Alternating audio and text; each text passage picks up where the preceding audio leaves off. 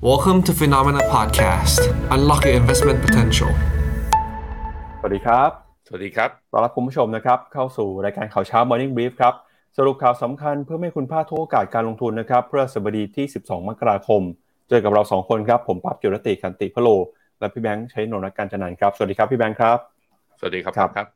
เรามาดูกันนะครับกับทิศทางความเคลื่อนไหวของตลาดหุ้นทั่วโลกครับเมื่อวานนี้ตลาดหุ้นสหรัฐนะครับยังคงเดินหน้าปรับตัวขึ้นมาได้อย่างสดใสนะครับ NASDAQ บวกติดต่อกัน 4 วันถึง 5 วันทำการแล้วนะครับก็เป็นแรงหนุนที่สำคัญมาจากความคาดหวังในคืนนี้ครับที่ตลาดมองว่าตัวเลขเงินเฟ้อสหรัฐของเดือนธันวาคมจะออกมานะครับเป็นตัวเลขที่ชะลอตัวลงไปมากกว่าคาด ซึ่งปัจจัยนี้เป็นปัจจัยที่ผ่อนคลายนะครับให้เฟดชะลอการตัดสินใจใช้นโยบายการเงินเข้มงวด ซึ่งตอนนี้สินทรัพย์เสี่ยงนะครับไม่ว่าเป็นตลาดหุ้นของสหรัฐอเมริกา ตลาดหุ้นของยุโรปนะครับตลาดหุ้นของเอเชีย ปรับตัวบวกขึ้นมาได้อย่างต่อเนื่องทองคำนะครับเดินหน้าใกล้แต่ระดับ 1,900 เหรียญทำจุดสูงสุดในรอบ 8 เดือนราคาน้ำมันนะครับก็ปรับตัวบวกขึ้นมาแรงเมื่อวานนี้น้ำมันบวกขึ้นมาได้กว่า 3%เลยนะฮะจากความหวังเรื่องของเศรษฐกิจ ฟื้นตัวในหลากหลายประเทศโดยเฉพาะยิ่งเรื่องของจีนเปิดเมืองเปิดเศรษฐกิจ เมื่อคืนที่ผ่านมาต้องบอกว่าสินทรัพย์ต่างๆ นี่เขียวกันเกับทุกกระดานเลยนะครับพี่แบงค์ มาดูกันว่าล้วเช้านี้เอเชียเนี่ยจะเขียวต่อหรือเปล่า หรือว่าจะมีแดงปรับฐานย่อบ้าง เพราะว่าอย่างเมื่อวานนี้ตอนตัวดัชนีห่างเสงอะพี่ปั๊บถึงแม้ว่าจะบวกนะ แต่ CSI 300 คือ A share ก็พักฐานเบาๆ ไม่เยอะครับลบประมาณสัก 0.19%ก็วันนี้นะครับ พาคุณผู้ชมไปดูประเด็นฮะว่าเงินเฟอ้อที่ออกมาคืนนี้จะเป็นยังไงนะครับสองทุ่มครึ่งตามเวลาประเทศไทยนะครับ แล้วก็มุมมองครับเรื่องของทิศทางราคาน้ำมัน Goldman Sachs ออกมาคาดการณ์นะครับว่าราคาน้ำมันในไตรมาสที่ 3 จะพุ่งขึ้นไปถึง 110 ดอลลาร์ต่อแบเรลเลย หลังจากที่จีนเปิดเมืองเปิดประเทศ แล้วก็ตอนนี้มีกระแสข่าวนะครับว่า Apple เองก็พยายามจะปรับเปลี่ยนครับ โครงสร้างทางธุรกิจ supply chain ด้วยการหันมาใช้ผลิตภัณฑ์ หรือว่าใช้อุปกรณ์ที่ผลิตเองกันมากขึ้นไม่ว่าจะเป็นชิปเซตนะครับหรือแม้กระทั่งจอฮะตอนนี้มีออกมาพูดถึงว่า Apple เนี่ยอาจจะไม่ใช้ชิปเซตนะครับของ Samsung และ LG แล้ว จะหันมาใช้ ในฝั่งของจอที่ผลิตเองในฝั่งบริษัทตัวเองด้วยนะครับแล้วก็มีประเด็นเรื่องของเทสลาเตรียมแผนการจะขยายโรงงานผลิตรถยนต์เทสลาทั้งในสหรัฐอเมริกาในอินโดนีเซียนะครับแล้วก็มีประเด็นเรื่องของค่าครองชีพญี่ปุ่นด้วย ที่ตอนนี้ยูนิโคล่เนี่ยเตรียมการจะขึ้นค่าจ้างแรงงานให้กับพนักงานภายในประเทศนะครับประมาณ 40%เลยทีเดียว แล้ววันนี้เราก็จะพาไปสรุปตลาดหุ้นไทยนะครับในช่วงปีที่ผ่านมา ที่ยังคงถือว่าเป็นตลาดหุ้นที่มีความแข็งแกร่งนะครับ มูลค่าการซื้อขาย สภาพคล่องสูงที่สุดในอาเซียนหลายปีติดต่อกันแล้วครับอือฮึกับผมครับมาเริ่มต้นกันนะครับที่ตลาดหุ้นในต่างประเทศก่อนหุ้นสหรัฐเมื่อวานนี้นะครับดัชนีดาวโจนส์ครับปรับตัวบวกขึ้นมาได้นะครับ 0.8%มาอยู่ที่ระดับ 33,973 จุด S&P 500 นะครับบวกขึ้นมาได้ 1.28%ครับ NASDAQ บวกขึ้นมา 1.76%นะครับหุ้นขนาดกลางขนาดเล็ก ในฝั่งของ Russell Small Cap บวกขึ้นมาได้ 0.95% Wix Index นะครับตอนนี้ซื้อขาปรับตัวอยู่ที่ระดับ 21.09 จุดนะครับคืนนี้สำคัญเลยฮะก็คือรอตัวเลขเงินเฟ้อกันนะครับจะประกาศกันประมาณ2ทุ่มครึ่งฮะตลาดประเมินกันว่าอัตราเงินเฟ้อของสหรัฐอเมริกา จะอยู่ที่ประมาณ 6.5 ถึง 6.6%นะครับเดี๋ยวมาลุ้นกันฮะว่าจะออกมาดีกว่าหรือว่าแย่กว่าคาดครับ ไปดูครับดัชนีตัวที่บวกแรงนะก็คือตัว NASDAQ Composite บวก 1.76 เนี่ย ขึ้นมายืนเหนือเส้นค่าเฉลี่ย 50 วันได้ แต่ยังไม่ได้มีนัยยะอะไร เพราะว่าตัว downtrend line เนี่ยก็จะเห็นว่าการ rebound ขึ้นมายันยังเพิ่งจะแค่ครึ่งทางของ high ลูกเก่า เมื่อตอนกลางเดือนธันวานี่เองยังต้องรอกันไปก่อนนะครับ เพราะฉะนั้นจะเห็นว่าการ rebound รอบนี้เนี่ยตัวที่ใกล้ ๆ แนวต้านและทะลุไปก่อนหน้านี้แล้วมีแค่เพียงดาวโจนส์นะ ตอนนี้ก็ทะลุกลับมายืนเหนือ 61.8 ของแนว Fibonacci retracement เป็นแล้วเรียบร้อย อันนี้ถ้าดูเนี่ยตัว NASDAQ กับ NASDAQ ร้อยเนี่ยบวกเท่ากันเลยแหละ1.76%แสดงให้เห็นว่าการบวก rebound เมื่อคืนนี้ของหุ้น tech สหรัฐ บวกทั้งตัวเล็กแล้วก็ตัวใหญ่ อันนี้น่าสนใจทีเดียว แต่ที่ต้องจับตาดูนิดนึง เพราะว่าน่าจะมีปัจจัยแล้วก็ คือนักลงทุนอาจจะซื้อหุ้นในตลาดอย่างดาวโจนส์ S&P 500 และ NASDAQ แต่มีการ short ในตลาดฟิวเจอร์ เพราะว่าตัว VIX Index เนี่ยมีการขยับขึ้นมาเล็กน้อยนะ ขึ้นมาประมาณ 0.5 basis point ขึ้นมาอยู่ที่ 21.08ณตอนนี้ การขยับขึ้นมาก็แสดงว่ามีการเปิดสัญญาณตัว put option เนี่ยหรือว่าเรียกว่าตัวขาช็อตเนี่ยมีการเอาเข้ามาเพื่อป้องกันความเสี่ยง ผมคิดว่าสาเหตุก็เป็นเพราะว่าไม่แน่ใจว่าเงินเฟ้อสองทุ่มครึ่งวันนี้ จะเป็นยังไงจะออกมา 6.5 ต่ำกว่าหรือสูงกว่า อันนี้ก็เป็นประเด็นที่เราต้องจับตากันต่อ ในขณะที่ตัว Dollar Index นะครับก็สามวันทำการที่ผ่านมา อยู่แถวๆประมาณหนึ่งร้อยสามจุดหนึ่งห้าตัวก็อยู่แถวๆนี้มาสามวันติดแล้ว ตั้งแต่ต้นเลยตั้งแต่วันจันทร์ที่ผ่านมา สะท้อนให้เห็นว่าดอลลาร์ตอนนี้มีความแบบว่า ทั้งทั้งที่นะตัว MACD กับ RSI เนี่ยเริ่มค่อยๆ ยกยก low ขึ้นมา แต่ตัว Dollar Index กลับเหมือนจะยังอยู่แถวแถว low แบบว่าจุดต่ำสุดของนัดย้อนกลับไปตั้งแต่เดือนมิถุนา ถ้าเงินเฟอ้อออกมาต่ำกว่าคาด ผมมีความเชื่อว่าตัวดอลลาร์จะอ่อนค่าไปอีก เมื่อดอลลาร์อ่อนค่าไปอีกตลาดหุ้นอเมริกาจะวิ่ง ตลาดหุ้น emerging market จะวิ่ง และสินค้าโภคภัณฑ์อย่างเช่นทอง จะได้ประโยชน์ด้วยต้องรอดูนะครับ ตัวบอลยูสิบปีของสหรัฐครับล่าสุดตอนนี้อยู่ที่ 3.55 ก็มีการย่อลงมาถึงแม้ว่าเฟดจะคุณเจอร์มโพเวลจะพูดมาแล้วว่าเรื่องเงินเฟอ้อเป็นเรื่องที่ท้าทาย แล้วก็ยังจะใช้นโยบาย aggressive นิดนึงนะ ก็คือขึ้นดอกเบี้ยต่อไป แต่ตอนนี้นับตั้งแต่ต้นปีที่ผ่านมา ตลาดเนี่ยมีแรงซื้อกลับเข้ามาในตลาดบอลตัวยาวทั้งหมดสะท้อนว่าตลาดมองว่าเฟดจะชะลอการขึ้นดอกเบี้ยครับ ครับ พาไปดูกันนะครับกับแผนที่ของหุ้นเมื่อวานนี้ครับ เมื่อวานนี้มีข่าวที่สำคัญเรื่องหนึ่งนะครับ ก็คือเรื่องของสายการบินในสหรัฐอเมริกาครับ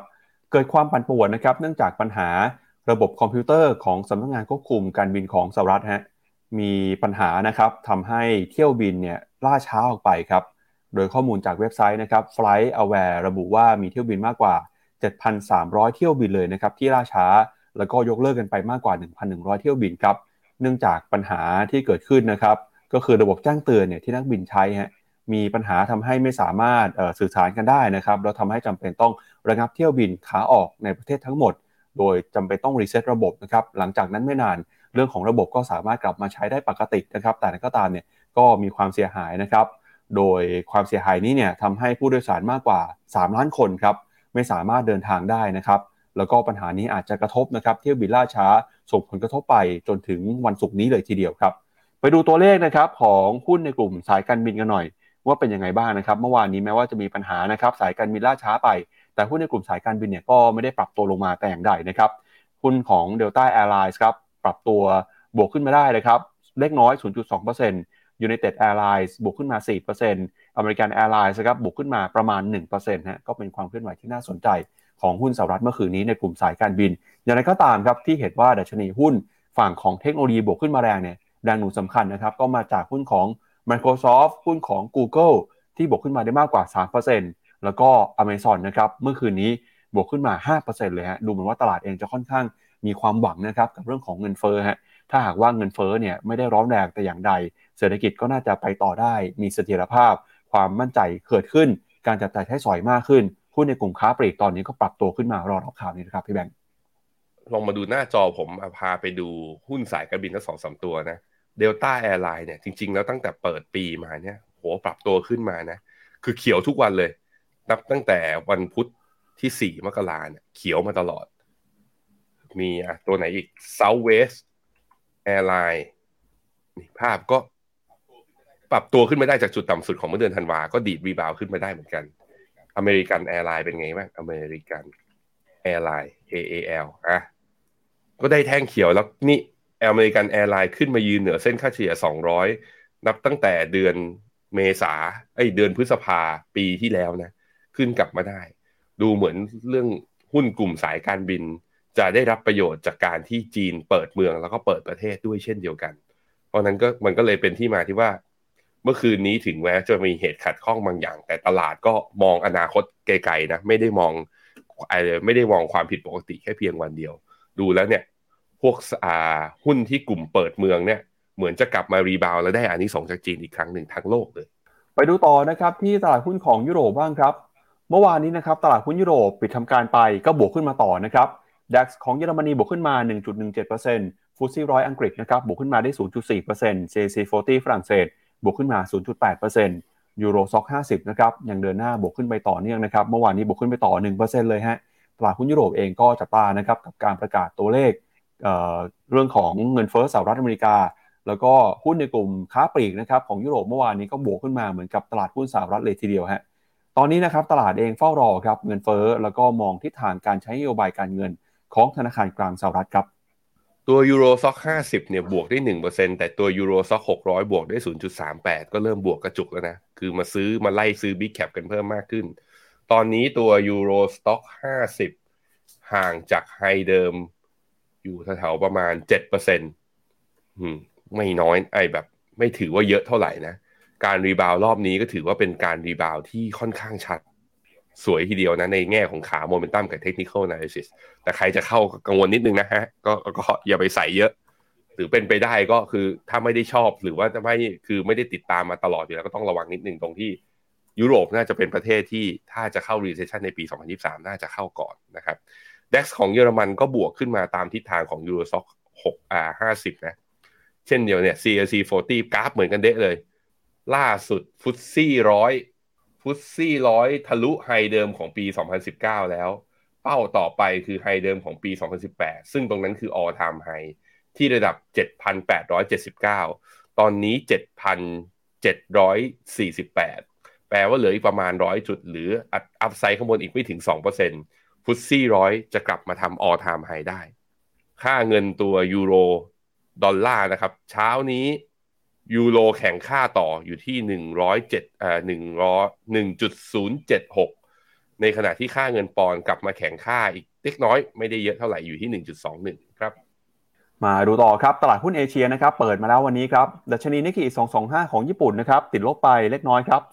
0.07%ออสเตรเลียนิวซีแลนด์บวกขึ้นมาได้นะครับแล้วก็หุ้นจีนครับเมื่อวานนี้ติดลบไปนะครับเดี๋ยวมารอลุ้นกันว่าหุ้นจีนวันนี้เปิดมาจะเป็นยังไงบ้าง ฮั่งเส็งนะครับฮั่งเส็งฮ่องกงเมื่อวานนี้บวกขึ้นมา 0.5%ฮะ Weighted ไต้หวันนะครับบวกขึ้นมา 0.2%ที่บอกหุ้นจีนติดลบไปเนี่ยในฝั่งของเซินเจิ้นคือติดลบแต่ China A50 คือบวกได้นะครับเซ็ตอินดี x ครับลงต่อนะครับเป็นวันที่2ฮะเมื่อวานนี้ติดลบไป 5.66%ดูเหมือนว่าพอขึ้นไปใกล้แต่ระดับ 1,700 จุดเนี่ยเริ่มเห็นแรงต้าน เห็นแรงเทขายออกมาแล้วนะครับ KOSPI เกาหลีใต้เช้านี้เคลื่อนไหวอยู่ในกรอบแคบๆหุ้นอินเดียนะครับเมื่อวานนี้ก็ปรับตัวลงไปหุ้นของเวียดนามเมื่อวานนี้บวกขึ้นมา 0.4%นะครับตลาดจับตาตัวเลขเงินเฟ้อสหรัฐในค่ำคืนนี้เช่นกันนะครับของตลาดหุ้นเอเชียครับเอเชียเนี่ยไปดูหน่อยตัวที่เรายัง tactical call ยังเปิดอยู่นะ ตัวแรกคือตัวจีน จีนฮั่งเส็งเนี่ยเหลือถ้าจะขึ้นไปต่อมีแนวต้านสำคัญคือแถวสองหมื่นสองพันสี่ร้อยสามสิบก็คือมี upside จากตรงนี้อีกประมาณสักไม่ถึงประมาณสี่เปอร์เซ็นถ้าผ่านยังไม่ได้ก็จะเข้าสู่รอบปรับฐานบ้าง มีโอกาสที่ยังจะผ่านไม่ได้สูง เพราะว่า RSI ตอนนี้ overbought ไปแล้วแล้ว MACD ก็ทำจุดสูงสุดในรอบประมาณตั้งนับตั้งแต่ปี 2022 เลยนะครับแต่ในขณะที่ตัว CSI 300 ตอนนี้ก็คือ เมื่อวานนี้มีความพยายามขึ้นไป test เส้นค่าเฉลี่ย 200 วันแล้วแต่ว่ายังไม่ผ่านแล้วก็มีแรงเทขายออกมาทำให้ปิดลบ แต่ลบนิดเดียวครับ ลบประมาณ 0.19 ในมุมของ tactical call เราก็ยังเปิดอยู่นะเราเชื่อว่าสุดท้ายแล้ว ภายในเดือนมกราเนี้ย CSI 300 น่าจะทะลุเส้นค่าเฉลี่ย 200 ได้ แล้วเราเห็นแล้วเวลาอย่างฮั่งเส็งเนี่ยพอทะลุเส้นค่าเฉลี่ย 200 วิ่งต่อยาวๆ หรืออย่างเนี้ยไปดูตอนที่ Euro Stoxx 50 หรือ Euro Stoxx 600 ทะลุเส้นค่าเฉลี่ย 200 เนี่ยขึ้นมาได้อย่างตอนยูโรซ็อก600 ขึ้น ทะลุขึ้นมาได้ตั้งแต่ตอนต้นเดือนมกราการวิ่งขึ้นต่อก็มีจะมีโมเมนตัมนะเซนติเมนต์พอเชิงบวกมันก็ทำให้คนมั่นใจแล้วก็ใส่เงินเข้ามาในตลาดเพิ่มขึ้น เส้นค่าเฉลี่ย200ใครที่ซื้อไปแล้ว หรือว่าแบบว่า อย่ารอจดจดจ้องจ้องอยู่เบรกเมื่อไหร่ซื้อตามก็ยังได้อยู่นะครับ ในขณะที่ตัว VN30 ก็เป็นอีกตัวหนึ่งที่ Technical Call เราเปิดอยู่นะฮะตอนตอนนี้ก็กลายเป็นว่าหุ้นเอเชียตอนนี้ที่บวกบวกด้วยตัวตลาดหลักบวกได้ กลายเป็นว่าตัวตลาดหุ้นเวียดนามนะกับไซเวย์แต่ข้อดีก็คือไซเวย์ในทางบวกไม่ได้ลง อย่างเมื่อวานนี้ VN30 ก็บวกอยู่ที่ 0.44% แนวต้านใกล้ๆก็อยู่ที่ 1,086 ตอนนี้ก็ตรงนี้ก็เป็นเส้นค่าเฉลี่ย 100 วันพอดีนะครับ หุ้นไทยครับก็มีแท่งสีแดงเข้มๆนิดนึง ลบไปประมาณ 5.6 จุด มีนัยยะสำคัญอะไรหรือไม่ ก็มีตรงที่อะระยะสั้นๆนะกราฟซูมเข้ามาเนี่ยจะเห็นว่า ตอนหุ้นไทยขึ้นมาที่ประมาณ 1,680 เมื่อตอนต้นสัปดาห์ที่แล้วเนี่ย เราย่อลงมาใช่ไหมการดีดกับทำไฮใหม่เนี่ย RSI ไม่ทำไฮตามเห็นไหมเกิดเขาเรียก bearish divergence เล็กๆ ในกราฟ day ของตัว SET Index เพราะนั้นรอบย่ออาจจะเกิดขึ้นในระยะสั้นก็ได้ แต่ทั้งนี้ทั้งนั้นสมมติว่า sentiment จากปัจจัยภายนอกอย่างเช่นเรื่องเงินเฟ้อเนี่ยถ้าออกมาดีตลาดหุ้นเมืองนอกเนี่ยออกมาคาดการเป็นแบบว่าผลตอบรับเชิงบวกมาก ผมคิดว่าเซ็ตก็อาจจะเลือกที่จะไม่จำเป็นต้องปรับฐานก็ได้นะครับ ในขณะที่ค่าเงินบาทครับ อย่างนี้อีกอีกหนึ่งปัจจัยที่ support ว่าาหุ้นไทยอาจจะย่อไม่เยอะนั่นก็คือ ล่าสุดตอนนี้เงินบาทเทียบกับดอลลาร์อยู่ที่สามสิบสามจุดสามคือแข็งค่าลงมาอีก ดูแล้วนะ มีความเป็นไปได้สูงมากๆ ว่าเราจะเห็นบาทต่ำกว่าสามสิบสามโดยที่มีโลเดิมของเมื่อตอนเดือนกุมภาพันธ์ปี 2022 อยู่ที่ 32 นะ เป็นเป้าหมาย ซึ่งหลาย ๆ คนก็เริ่มคอมาแล้วว่าอาจจะเห็นจริง ๆ ปีนี้นะครับ ครับ ไปดูต่อนะครับที่ราคาสินค้าโภคภัณฑ์หน่อยครับ ล่าสุดนะครับราคาทองคำยังคงเดินหน้าปรับตัวบวกขึ้นมาได้อย่างต่อเนื่องเลยนะครับ ตอนนี้ราคาทองคำซื้อขายกันอยู่ที่ 1,700 1,878 ดอลลาร์ต่อทรัลล์ครับ1878ฮะเป็นตัวเลขที่ใกล้เคียงกับระดับที่สูงที่สุด ในรอบประมาณ 8 เดือนเลยนะครับ เพราะว่าตัวเลขเงินเฟ้อคืนนี้เนี่ยที่ตลาดคาดหวังว่าจะอ่อนค่าลงไปนะครับทำให้ค่าเงินดอลลาร์ก็อ่อนตามไปด้วยฮะพอ สาเหตุที่ค่าเงินดอลลาร์อ่อนนะครับเพราะว่าเงินเฟ้อชะลอเฟดไม่ได้ขึ้นดอกเบี้ยเฟดไม่ได้ขึ้นดอกเบี้ยดอลลาร์อ่อนฮะดอลลาร์อ่อนดันราคาทองคำขึ้นไปนะครับราคาทองคำเนี่ยเห็นสัญญาณการปรับตัวบวกขึ้นมาต่อเนื่องเลยตั้งแต่ต้นปีที่ผ่านมานะครับนอกจากนี้ครับนักวิเคราะห์นะครับก็ยังคงเห็นความหวังนะว่าราคาทองคำจะฟื้นตัวมากขึ้นไปอีก เนื่องจากในเดือนมกราคมนี้ช่วงสิ้นเดือนเนี่ยจะเป็นเทศกาลตรุษจีน เราก็จะเห็นว่า demand หรือว่าความต้องการทองนะครับจากฝั่งของการใช้ในจีนฮะเพิ่มขึ้นมาเรื่อยๆ แล้วก็มีประเด็นนะครับที่บอกว่าธนาคารกลางจีนก็มีการสะสมทองคำแท่งเพิ่มมากขึ้นทำให้ตอนนี้นะครับราคาทองคำเนี่ยปรับตัวขึ้นมาได้ค่อนข้างจะแข็งแกร่งเลยทีเดียวครับ ส่วนที่ทางของราคาน้ำมันนะครับล่าสุดราคาน้ำมันเมื่อคืนนี้ปรับตัวบวกขึ้นไปต่อ3%นะครับจากความคาดหวังว่าเศรษฐกิจจีนที่ค่อยๆ ฟื้นตัวขึ้นมา จะเข้ามาหนุนนำทำให้เศรษฐกิจโลกเติบโตขึ้น เศรษฐกิจโลกเติบโตขึ้น มีความต้องการใช้น้ำมันเพิ่มมากขึ้น ราคาน้ำมันบวกขึ้นมารอรับข่าวแล้วนะครับล่าสุดราคาน้ำมันดิบ Brent นะทะลุ 83 ดอลลาร์ไปแล้วนะครับ ส่วนราคาน้ำมันดิบ WTI ครับอยู่ที่ประมาณ 77 ดอลลาร์ต่อแบเรลครับพี่แบงค์จะค้างไปหรือเปล่าไม่แน่ใจนะครับ กลับมาแล้วครับ กลับมาแล้วครับครับ โอเค ไปดูราคาทองกันหน่อยฮะราคาราคาทองไปดูกราฟระยะสั้นนะทุกคน จะเห็นว่าถ้าเป็นกราฟ 15 นาทีเนี่ย เนี่ยไต่อยู่แถวๆตรงเนี้ยพี่ปั๊บพันแปดร้อยเจ็ดสิบพันแปดร้อยแปดสิบจะลงก็ไม่ลงจะขึ้นก็ไม่ขึ้น ซึ่งเป็นการไซด์เวย์มานับตั้งแต่วันที่เก้ามกราแล้วนะ ก็คือนี่มาสามสี่วันทำการติดแล้วยังไม่เลือกข้างคำถามคือทำไมยังไม่เลือกข้าง ผมคิดว่าก็นั่นแหละรอดอลลาร์จะอ่อนค่าต่อหรือเปล่า ซึ่งถ้าดูจากตรงนี้ก็แปลว่าต้องรอนิดนึง ต้องรอสัญญาณหน่อย ทั้งกราฟ 15 นาที ทั้งกราฟชั่วโมงตอนนี้ก็คือว่าออกไปในทางกรอบอ่าไซเวย์คราวนี้แล้วมันมีจุดตัดสินใจยังไงบ้าง ถ้าทองเนี่ยตอนรอบย่อนะ ลงมาแล้วต่ำกว่าประมาณพัน แปดร้อยห้าสิบคือลงจากตรงนี้สักประมาณยี่สิบสามสิบเหรียญแล้วหลุดเนี่ยก็แปลว่าทองจะเข้ารอบพักฐานใหญ่ ๆ ของกราฟเดย์ซึ่งถ้าหลุดพันแปดร้อยห้าสิบมาจริงก็จะมีโลไอเส้นค่าเฉลี่ยยี่สิบวันแถวๆหนึ่งพันแปดร้อยยี่สิบหกตรงเนี้ยเป็นจุดเป็นจุดแนว support สำหรับใครที่จะเปิด long หรือว่าเปิดไอ้เรียกว่าลงเข้าลงทุนในทองอีกทีหนึ่งแต่ถ้าสมมุติว่าทองกลับไปยืนเหนือ ผมคิดว่าตอนนี้ก็เอาทะลุ 1,890 ไปเลย ถ้าสามารถยืนทะลุไปได้นะ upside ข้างบนก็จะเปิดทันทีแถวประมาณ 1,960 ถึง 2,000 เนี่ย ปีนี้จะเริ่มเห็นคนพูดถึงมากขึ้นเรื่อยๆ แต่คำถามคือ upside จะเปิดเยอะขนาดนั้น แล้วดอลลาร์จะอ่อนมาแรงๆ ขนาดนั้นจริง หรืออันนี้เราเป็นประเด็นที่ต้องตัดจับตานะครับ ส่วนตัว WTI กับ Brent นะครับ เมื่อคืนนี้มีการ rebound ขึ้นมาสวยสวยทีเดียว แต่ก็ยังอยู่ในเทรนขาลงอะ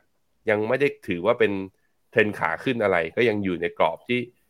ถ้าจะกลับไปเป็นขาขึ้นได้แต่ว่า WTI ต้องยืนเหนือ 80 ให้ได้ ตัว Brent ต้องกลับมายืนเหนือ 86 เหรียญให้ได้ก็คือ ยังต้องบวกจากตรงนี้อีกประมาณสัก 3-4%ทีเดียวนะครับ ถึงจะกลับมาเป็นสัญญาณขาขึ้น ซึ่งถ้ากลับมาเป็นสัญญาณขาขึ้นเมื่อไหร่ผมคิดว่าเรื่องนี้ก็จะกลับไปสะท้อนเรื่องเงินเฟอ้อด้วย มันมีผลตามกันหมดนะครับ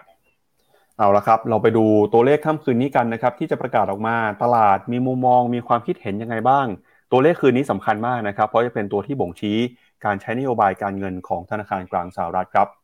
วันนี้นะครับตามเวลาประเทศไทยประมาณ2องทุ่มครึ่งครับหน่วยงานของรัฐบาลสหรัฐจะมีการเปิดเผยตัวเลขเงินเฟ้อในเดือนธันวาคมฮะตลาดก็คาดการณ์นะครับว่าออกมารอบนี้เนี่ยถ้าเทียบกับช่วงเดียวกันของปีก่อน จะชะลอตัวลงมาอยู่ที่ประมาณ 6.5 ถึง 6.6%ถ้าอ้างอิงนะครับกับมุมมองของดาวโจนส์ครับดาวโจนส์เชื่อว่า เงินเฟ้อในเดือนธันวาคมนี้จะชะลอตัวลงมาจากเดือนที่แล้วนะครับ จะติดลบไปประมาณ 0.1%จากเดือนพฤศจิกายน แต่ถ้าหากว่าไปเปรียบเทียบกับเดือนธันวาคมของปีก่อน จะลงมาเหลือ 6.5%ฮะตัวเลขนี้มีความสำคัญยังไงนะครับ เพราะว่าเดือนพฤศจิกายนเนี่ยตอนนั้นเงินเฟ้อยังคงเดินหน้าปรับตัวอออยู่ในระดับที่สูงนะครับเดือนพฤศจิกายนฮะเงินเฟ้อเนี่ยตอนนั้นบวกขึ้นมา 0.1%เมื่อเทียบรายเดือน ถ้าเทียบเป็นรายปีเนี่ยบวกขึ้นมาได้ 7.1%นะฮะ การที่เงินเฟ้อรอบนี้ลงมาเหลือ 6.5%ก็เป็นการสะท้อนนะครับว่าเงินเฟ้อของสหรัฐเข้าสู่ภาวะขาลงอย่างเต็มตัว แล้วก็เป็นการลดลงมาจากจุดที่พีคที่สุดนะครับในช่วงของเดือนมิถุนายนที่ 9.1%ครับสาเหตุสำคัญนะครับที่ทำให้เงินเฟ้อในเดือนธันวาคมจะชะลอลงมาเนี่ยตลาดก็มองว่าเป็นเพราะว่าราคาของพลังงานที่ปรับตัวลดลงมา โดยเราจะเห็นนะครับว่าในเดือนธันวาคม ราคาแก๊สโซลีเนี่ยติดลบไปประมาณ 12%เลยนะครับ ถ้าไปดูคอ CPI ครับเงินเฟ้อพื้นฐาน ซึ่งไม่รวมกับราคาอาหารสด แล้วก็ราคาพลังงาน ตลาดยังมองว่าถ้ายังตัดเงินเฟ้อที่ไม่รวมพลังงานกับอาหารออกไป เงินเฟ้อยังคงเพิ่มอยู่นะครับ ปรับตัวขึ้นมาประมาณ 0.3%อันนี้เป็นคาดการณ์นะครับ เทียบกับเดือนก่อน แล้วก็มอง year on year เนี่ยหรือว่าเทียบกับปีที่แล้วจะอยู่ที่ประมาณ 5.7%ฮะ สาเหตุนะครับที่เงินเฟ้อลงมาในรอบนี้อย่างที่เราบอกไปก็มีเรื่องของราคาพลังงานนะครับ แต่ก็ตามเนี่ยตลาดก็จะโฟกัสไปที่ไส้ไหนด้วยว่า ไม่ใช่แค่พลังงานราคาอาหารที่ปรับลงมาเท่านั้นนะครับ ยังต้องไปดูกับค่าจ้างแรงงาน ยังต้องไปดูกับราคาค่าเช่าที่พักค่าที่อยู่อาศัยต่างๆนะครับ หลายคนครับเชื่อว่าเงินเฟอ้อที่ชะลอตัวลงมาในรอบนี้เนี่ยแม้ว่าจะมีการปรับตัวลงมาจริง แต่ถ้าไปดูในระดับที่ 6.5%ยังคงสูงกว่าเป้าหมายของธนาคารกลางสหรัฐนะครับ ที่จะเห็นเงินเฟอ้อลงมาอยู่ที่ target คือ2%ฮะเพราะฉะนั้นนะครับแม้ว่าในระยะสั้นเนี่ยตลาดอาจจะได้มีความหวังว่าเงินเฟอ้อที่ชะลอลงมาจะชะลอการตัดสินใจขึ้นของเบี้ยของธนาคารกลางสหรัฐ แต่ตัวเลขที่ยังคงอยู่สูงกว่า 2%เนี่ยทำให้ภาพในระยะกลางระยะยาว เฟดจะยังคงยืนยันนะครับใช้นโยบายการเงินเข้มงวดต่อไป สอดคล้องกันกับมุมมองของคณะกรรมการเฟดที่ออกมาพูดตลอดทั้งสัปดาห์นะครับที่บอกว่ายังคงสนับสนุนที่มีการใช้นโยบายการเงินเข้มงวด จากระดับอัตราดอกเบี้ยนโยบายปัจจุบันที่ประมาณ 4-4.25%นะครับกรรมการเฟดหลายคนยังคงหนุนครับที่จะเห็นอัตราดอกเบี้ยนโยบายของธนาคารกลางสหรัฐปีนี้ ขึ้นไปต่ออีกอย่างน้อย 100 basis point ขึ้นไปถึง 5%นะครับและที่สำคัญก็คือการประชุมที่จะเกิดขึ้นครั้งถัดไปในวันที่ 1 กุมภาพันธ์นี้ครับตลาดก็ยังคงมีมุมมองนะครับว่าจะเห็นธนาคารกลางสหรัฐขึ้นอัตราดอกเบี้ยนโยบายอยู่ตั้งแต่ 25-50 basis point แต่ตอนนี้เนี่ยน้ำหนักนะครับส่วนใหญ่ ไปอยู่ที่ระดับประมาณ 25 basis point ครับ เพราะฉะนั้นนะครับคืนนี้หลายคนมองว่าเป็นข่าวดี แต่นั้นก็ตามภาพระยะกลางภาพระยะยาว ยังคงนิ่งนอนใจไม่ได้ เพราะฉะนั้นเราต้องมาปรับกลยุทธ์นะครับประเมินความเสี่ยงให้เหมาะสมกับตัวเลขที่จะประกาศในค่ำคืนนี้ด้วยนะครับเดี๋ยวผมจะพาคุณผู้ชมไปดูหน่อยฮะว่าล้วมุมมองของนักวิเคราะห์เจ้าอื่นเนี่ยเขามองตัวเลขเงินเฟ้อในค่ำคืนนี้เป็นยังไงบ้าง มีปัจจัยอะไรที่ต้องระวังบ้างนะครับ ถ้าไปดูมุมมองของ City Group นะครับเขาประเมินว่า เงินเฟ้อเนี่ยนะครับถ้าเปรียบเทียบกันจากเดือนก่อนนะฮะ City Group มองว่าอาจจะไม่เปลี่ยนแปลงเลยฮะแล้วถ้าไปดูคอ CPI เนี่ยก็ใกล้เคียงกับที่ดาวโจนส์ประเมินนะครับก็คือบวกขึ้นมาประมาณ 0.3% Goldman Sachs ครับมองเงินเฟ้อเดือนธันวาจะติดลบนะครับอสอดคล้องกันกับ Bank of America Morgan Stanley Deutsche Bank นะครับ Wells Fargo Bloomberg Economics ในฝั่งนี้เป็นฝั่งที่มองว่าเงินเฟ้อจะลงไปมากกว่าค่าเฉลี่ยนะครับ มองว่าลงไปถึง ติดลบ 0.2%นะก็เป็นตัวเลขที่แตกต่างกันนะครับ แต่ส่วนใหญ่เนี่ยตลาดให้น้ำหนักว่าเงินเฟ้อเดือนธันวาคม จะชะลอตัวลงมาจากเดือนก่อนหน้าแน่นอนนะครับ แล้วถ้าไปดูคอมโพเนนต์เนี่ยเราก็จะเห็นนะครับว่า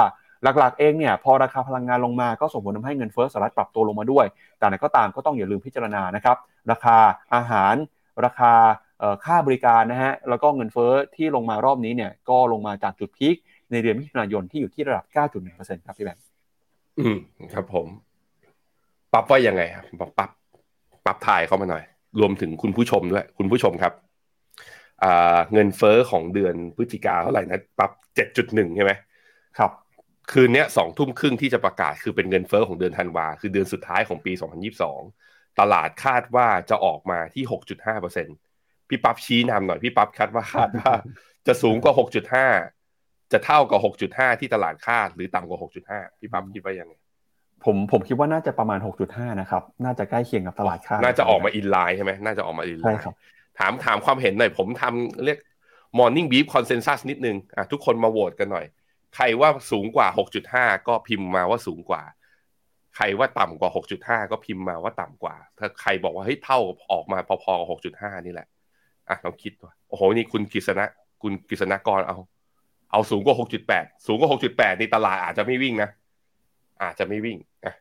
มารอดูกันมารอดูกัน แล้วก็เงินเฟ้อครั้งนี้เวลาประกาศเนี่ย ผมคิดว่าส่วนตัวผมเองผมไม่ผมไม่ดู headline inflation อย่างเดียว ผมดูตัว core CPI ด้วย ก็คือตัดหมวดอาหารและพลังงานออกไป ซึ่ง 6 เดือนที่ผ่านมาเนี่ยปั๊บมันไม่ต่ำกว่า 6%เลย คือถึงแม้ว่าตัว headline จะลงบ้าง แต่ตัว core ไม่ลง เมื่อตัว core ไม่ลงมันก็แปลว่าสินค้าหมวดอื่นๆ ราคามันยังไม่ลงด้วยไอ้ตรงเนี้ยมันจะอาจจะไป hurt หรือว่าไปกระทบกับตัวดัชนีตัวภาค consumption ได้ เพราะนั้นเราใหญ่ลืมนะครับ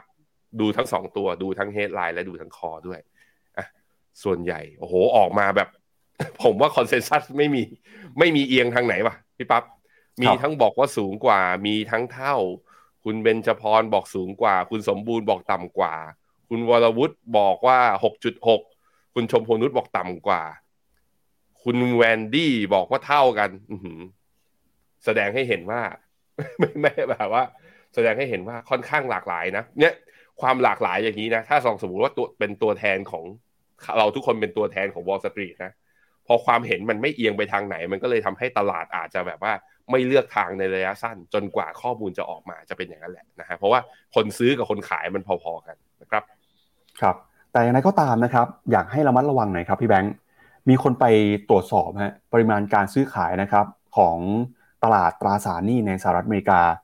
ในวันที่มีการประกาศตัวเลขเงินเฟ้อของเดือนพฤศจิกายนนะครับ วันที่ 13ธันวาครับ ปรากฏว่าเขาประกาศตัวเลขกันเนี่ยตอนสองทุ่มครึ่งนะฮะคือปกติแล้วเวลากระทรวงแรงงานประกาศก็มักจะเป๊ะๆเลยฮะสองทุ่มครึ่งประกาศออกมาเห็นพร้อมกันทั้งโลก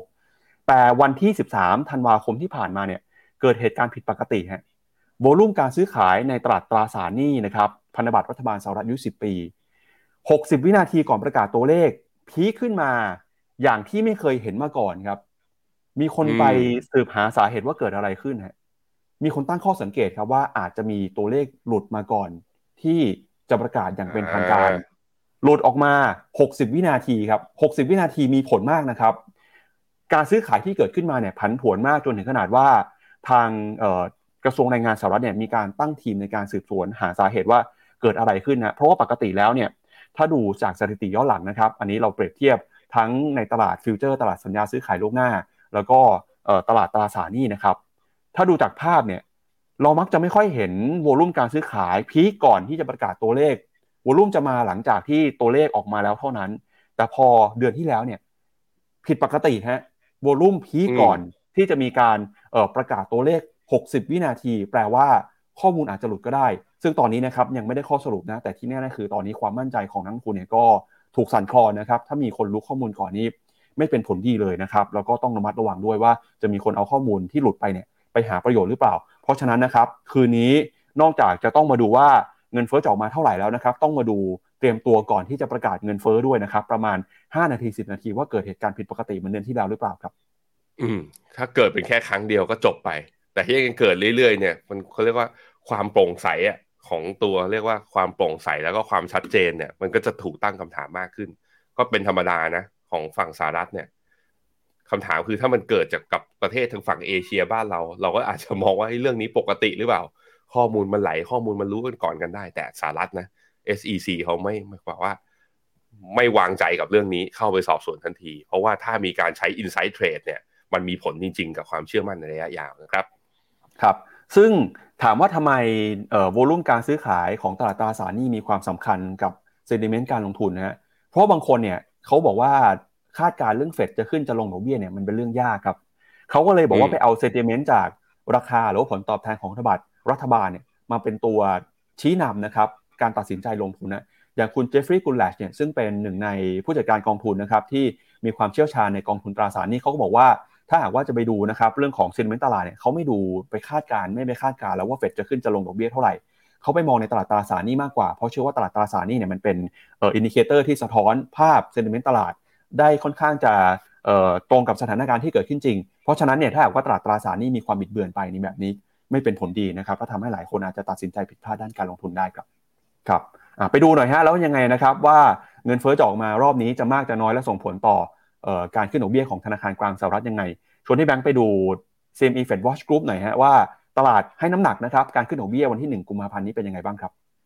ครับผมตอนนี้ตลาดก็ให้โอกาสประมาณเท่าไหร่เนี่ยโอ้เยอะขึ้นเยอะขึ้นเยอะเลยนะพี่ปั๊บเมื่อเทียบกับสัปดาห์ที่แล้ว ตอนนี้ให้โอกาสเกือบเกือบ80%เลยที่จะขึ้น25 basis point ในขณะที่ถ้าย้อนกลับไปเมื่อเดือนที่แล้วนะ โอกาสที่จะขึ้น 50 basis point ประมาณ 50%คือครึ่งครึ่งเลยด้วยซ้ำไป แสดงให้เห็นว่าตัวเลขเศรษฐกิจกับไอตัวตัวเลขการจ้างงานที่ออกมาในช่วงประมาณ 2-3 สัปดาห์ที่ผ่านมาทำให้ตลาดมั่นใจเรื่อยๆ ว่าเฟดจะชะลอการขึ้นดอกเบี้ยจริง ๆ ซึ่งถ้าขึ้น 0.25 จริง ๆ ก็อินไลน์ตามที่นักลงทุนมองมาก่อนหน้านี้นะครับ นอกจากประเด็นนะครับเรื่องของการประกาศตัวเลขเงินเฟ้อสหรัฐแล้วนะครับที่เป็นตัวเลขสำคัญส่งผลต่อเซนิเมนต์การลงทุนนะครับอีกเรื่องหนึ่งฮะที่จะกำหนดนะครับเรื่องของเงินเฟ้อจะขึ้นจะลงมากน้อยแค่ไหนก็คือทิศทางของราคาน้ำมันนะครับช่วงนี้เนี่ยต้องบอกว่าปัจจัยราคาน้ำมันกลับมาซื้อขายผันผวนกันอีกครั้งหนึ่งแล้ว สาเหตุสำคัญนะครับก็เกิดมาจากความคาดหวังครับเรื่องจีนกลับมาเปิดเมืองเปิดประเทศนะครับต้องบอกแบบนี้ก่อนนะว่าตอนนี้เนี่ยทั่วโลกกำลังจับตานะครับตัวเลขผู้ติดเชื้อโควิดของจีนครับ ทางองค์การอนามัยโลกมีการตั้งข้อสังเกตนะครับบอกว่าตอนนี้จีนเนี่ยพยายามจะปกปิดข้อมูลผู้เสียชีวิต ให้ต่ำกว่าความเป็นจริง เพื่อที่จะทำให้ประชาชนมีความเชื่อมั่นนะครับ แล้วก็บอกว่าพยายามจะปกปิดความผิดพลาดของนโยบายซีโร่โควิดแต่นั้นก็ตามเนี่ยนะครับก็มีนักวิจัยมาคาดการณ์อย่างที่เราบอกไปเมื่อวานนะครับ นักวิจัยนะครับจาก Affinity ครับบอกว่าจีนจะมีผู้ติดเชื้อทำจุดสูงสุดในระลอกแรก วันที่ 13 มกราคมนี้นะครับจะมีผู้ติดเชื้อใหม่ประมาณ3ล้าน7แสนราย แล้วก็บอกว่าหลังจากนั้น 10 วันให้หลัง ตัวเลขผู้เสียชีวิตจะเพิ่มขึ้นไปเป็น 25,000 ราย แล้วก็ระบาดเพิ่มขึ้นอีกนะครับในเดือนมีนาคม เป็นจุดพีคในรอกใหม่ด้วย ปีนี้นะครับการเปิดเมืองเปิดประเทศของจีนเนี่ยไปสอดคล้องกันกับช่วงของเทศกาลตรุษจีนครับชาวจีนจะเดินทางครั้งใหญ่นะครับอย่างที่ไม่เคยเป็นมาก่อนในรอบ 3-4 ปีเลยทีเดียว เศรษฐกิจนะครับก็กลับมาคึกคัก คนก็กลับมาใช้ชีวิตกันตามปกติมากขึ้น มีการไปเดินทางท่องเที่ยว มีการไปพบปะญาติสนิทมิตรสหายที่ไม่ได้เจอกันมาหลายปีนะครับ คาดหวังกันว่าเศรษฐกิจในรอบนี้ของจีนจะค่อยๆ ฟื้นตัวขึ้นมาครับ อย่างไรก็ตามนะครับ การที่จีนเปิดประเทศเนี่ยนอกจากจะส่งผลนะครับต่อการเติบโตของเศรษฐกิจในประเทศแล้ว อีกเรื่องหนึ่งที่ส่งผลต่อสินทรัพย์ของการลงทุนก็คือเรื่องของราคาน้ำมันครับ ตอนนี้ตลาดเริ่มมองนะฮะไปหาธีมการลงทุนที่เรียกว่า reopening ครับหรือว่าการกลับมาเปิดเมืองเปิดเศรษฐกิจของจีน อย่างนักวิเคราะห์นะครับของ Goldman Sachs ครับออกมาระบุนะครับว่าธีม China reopening เนี่ยจะส่งผลดีนะครับต่อราคาน้ำมันครับ โดยเฉพาะยิ่งนะครับจากประเด็นเทศกาลตรุษจีนเนี่ยทาง Goldman Sachs คาดว่าราคาน้ำมันจะปรับตัวขึ้นไปได้อย่างต่อเนื่อง จนขึ้นไปทำจุดพีคนะครับในช่วงไตรมาส3จากระดับราคาน้ำมันปัจจุบันนะครับอยู่ที่ประมาณ 87เอ่อ82 ดอลลาร์ต่อแบเรลนะครับในวันพุธฮะ Goldman Sachs เชื่อว่าราคาน้ำมันจะขึ้นไปถึง 110 ดอลลาร์ต่อแบเรลนะครับหลังจากจีนแล้วก็ประเทศต่างๆเนี่ยเปิดเมือง รวมไปถึงนะครับสินค้าโภคภัณฑ์ที่เกี่ยวข้องการเปิดเมืองที่ได้ประโยชน์ไปด้วย ราคาเอ่อทองแดงนะครับ copper ครับ ตอนนี้เดินหน้าปรับตัวขึ้นไปนะครับทะลุ 9,000 ดอลลาร์ต่อตันไปแล้ว แล้วก็คาดว่าราคาทองแดงเนี่ยจะขึ้นไปถึงระดับ 11,500 ดอลลาร์ต่อตัน ภายในปี 2023 นะครับ แล้วเขาก็บอกว่าในระยะยาวเนี่ยราคาทองแดงจะขึ้นไปถึง 15,000 ดอลลาร์ต่อตันเลยก็ได้นะครับ ซึ่งก็เป็นผลดีครับมาจากการที่จีนเปิดเมืองเปิดประเทศครับ อันนี้เป็นปัจจัยที่จีนส่งผลต่อโลกก่อนนะครับแล้วเดี๋ยวค่อยมาดูว่าปัจจัยที่จีนส่งผลต่อนักเที่ยวไทยจะเป็นยังไง เดี๋ยวชวนพี่แบงค์ไปดูราคาน้ำมันกันนะครับ บอกไปแล้วนี่ราคาน้ำมันก็เมื่อวานนี้ดีดกลับขึ้นมา 4%สำหรับ WTI แล้วก็ Brent ก็ดีดกลับขึ้นมา 4.2%ขึ้นมายืนค่าเฉลี่ยระยะสั้น 20 วัน แต่ก็ยังไม่ได้พ้นทะลุขึ้นเป็นเบรกกลับขึ้นมาเป็น uptrend line รอบใหม่นะครับ ยังต้องจำเป็นต้องรอ แต่ว่าปัจจัยบวกของจีนเนี่ยก็ทำให้ก็จะเป็นปัจจัยหนุนให้ราคาน้ำมันไม่ลง ส่วนจะขึ้นได้ไหมเนี่ยผมคิดว่าอยู่ที่ OPEC Plus เหมือนกันว่าประชุมแล้ว คิดเห็นยังไงจะมีการลดกำลังการผลิตเพิ่มหรือเปล่านะครับ ครับเราไป ดูข้อมูลเพิ่มเติมกันต่อนะครับ และการที่จีนเปิดเมืองเปิดประเทศเนี่ยจะส่งผลกับประเทศไทยยังไงนะครับศูนย์วิจัยกสิกรไทยล่าสุดมาอัปเดตตัวเลขแล้วนะครับ บอกว่านักเที่ยวไทยครับจะมานักเที่ยวจีนจะมาเที่ยวไทยนะครับในปีนี้เนี่ยตัวเลขจะค่อยๆ เพิ่มขึ้นมาเรื่อยๆนะครับโดยคาดว่าจะขึ้นมาแตะระดับ4ล้าน6แสน5หมื่นคนครับซึ่งเป็นตัวเลขที่เพิ่มขึ้นมา แล้วก็ประเมินว่านักเที่ยวทั้งปีนะครับจะค่อยๆ ขยับขึ้นมา ปีนี้อาจจะอยู่ที่ระดับประมาณ 25.5 ล้านคนนะ แล้วก็ทำให้มีเม็ดเงินเข้ามาสะพัดในประเทศไทยมากกว่า 1 ล้านล้านบาทนะครับแล้วก็การที่จีนเนี่ยเริ่มมีการเปิดประเทศ ก็ทำให้ชาวจีนนะครับเข้ามาต่อทำหนังสือเดินทาง เข้ามาเตรียมตัวนะครับจะเดินทางเข้ามาท่องเที่ยวในประเทศไทยเพิ่มมากขึ้น ซึ่งก็ถือเป็นตัวเลขที่เพิ่มขึ้นมาเปรียบเทียบกับปีก่อนนะครับโดยฤดูการท่องเที่ยวสำคัญที่จีนจะเข้ามานะครับก็มีตั้งแต่การปิดภาคเรียนฤดูร้อน ระหว่างเดือนกรกฎาคมถึงเดือนสิงหาคม แล้วจะมีช่วงของวันหยุดวันชาติจีนด้วยนะครับคือวันที่ 1 ถึงวันที่ 7 ตุลาคม เพราะฉะนั้นครับจีนเปิดประเทศส่งผลดีนะครับทั้งกับเศรษฐกิจโลกแล้วก็เศรษฐกิจไทย แต่ที่แน่ๆคือตอนนี้เนี่ยเรื่องของตัวเลขผู้ติดเชื้อโควิดนะครับจะเป็นปัจจัยที่กดดัน เพราะฉะนั้นถ้าจีนสามารถควบคุมโควิดได้ น่าจะเป็นผลดีกับเศรษฐกิจของทั้งโลกเลยครับพี่แบงค์อืมสำหรับไทยเราเองเนี่ยจริง ๆ แล้วเดี๋ยวเราต้องไปดูนะอ่าที่มันจะกระตุ้นของทางไทยได้เองเยอะๆเลยก็คืออ่าภาคการท่องเที่ยวเนี่ยเป็นภาคที่มีการใช้แรงงานอย่างเข้มข้น ก็คือ มันเป็นภาคบริการไงเป็นภาคบริการมันก็แปลว่าต้องเอาคนเข้าไปอยู่ในนั้นเพื่อเซอร์วิสเพื่อนักท่องเที่ยวมากขึ้น คนแบบว่าถูกจ้างเข้าอยู่ในภาคของการท่องเที่ยวมากขึ้น ก็แปลว่าเม็ดเงิน การจับจ่ายใช้สอย มันจะไม่ใช่ขาตอนแรกมันก็จะเป็นพวกหุ้นกลุ่มท่องเที่ยวเนี่ยแหละที่ได้ประโยชน์ หลังจากนั้นพวกหุ้นกลุ่มสินค้า อุปโภคบริโภคก็จะได้ประโยชน์ตาม ซึ่งวิธีการดูเนี่ยวิธีการดูมันก็จะมีตัว indicator ที่บอกภาพรวมนะว่าดีขึ้นจริงหรือเปล่าอย่างเช่น private consumption index หรือตัวย่อก็คือตัว PCI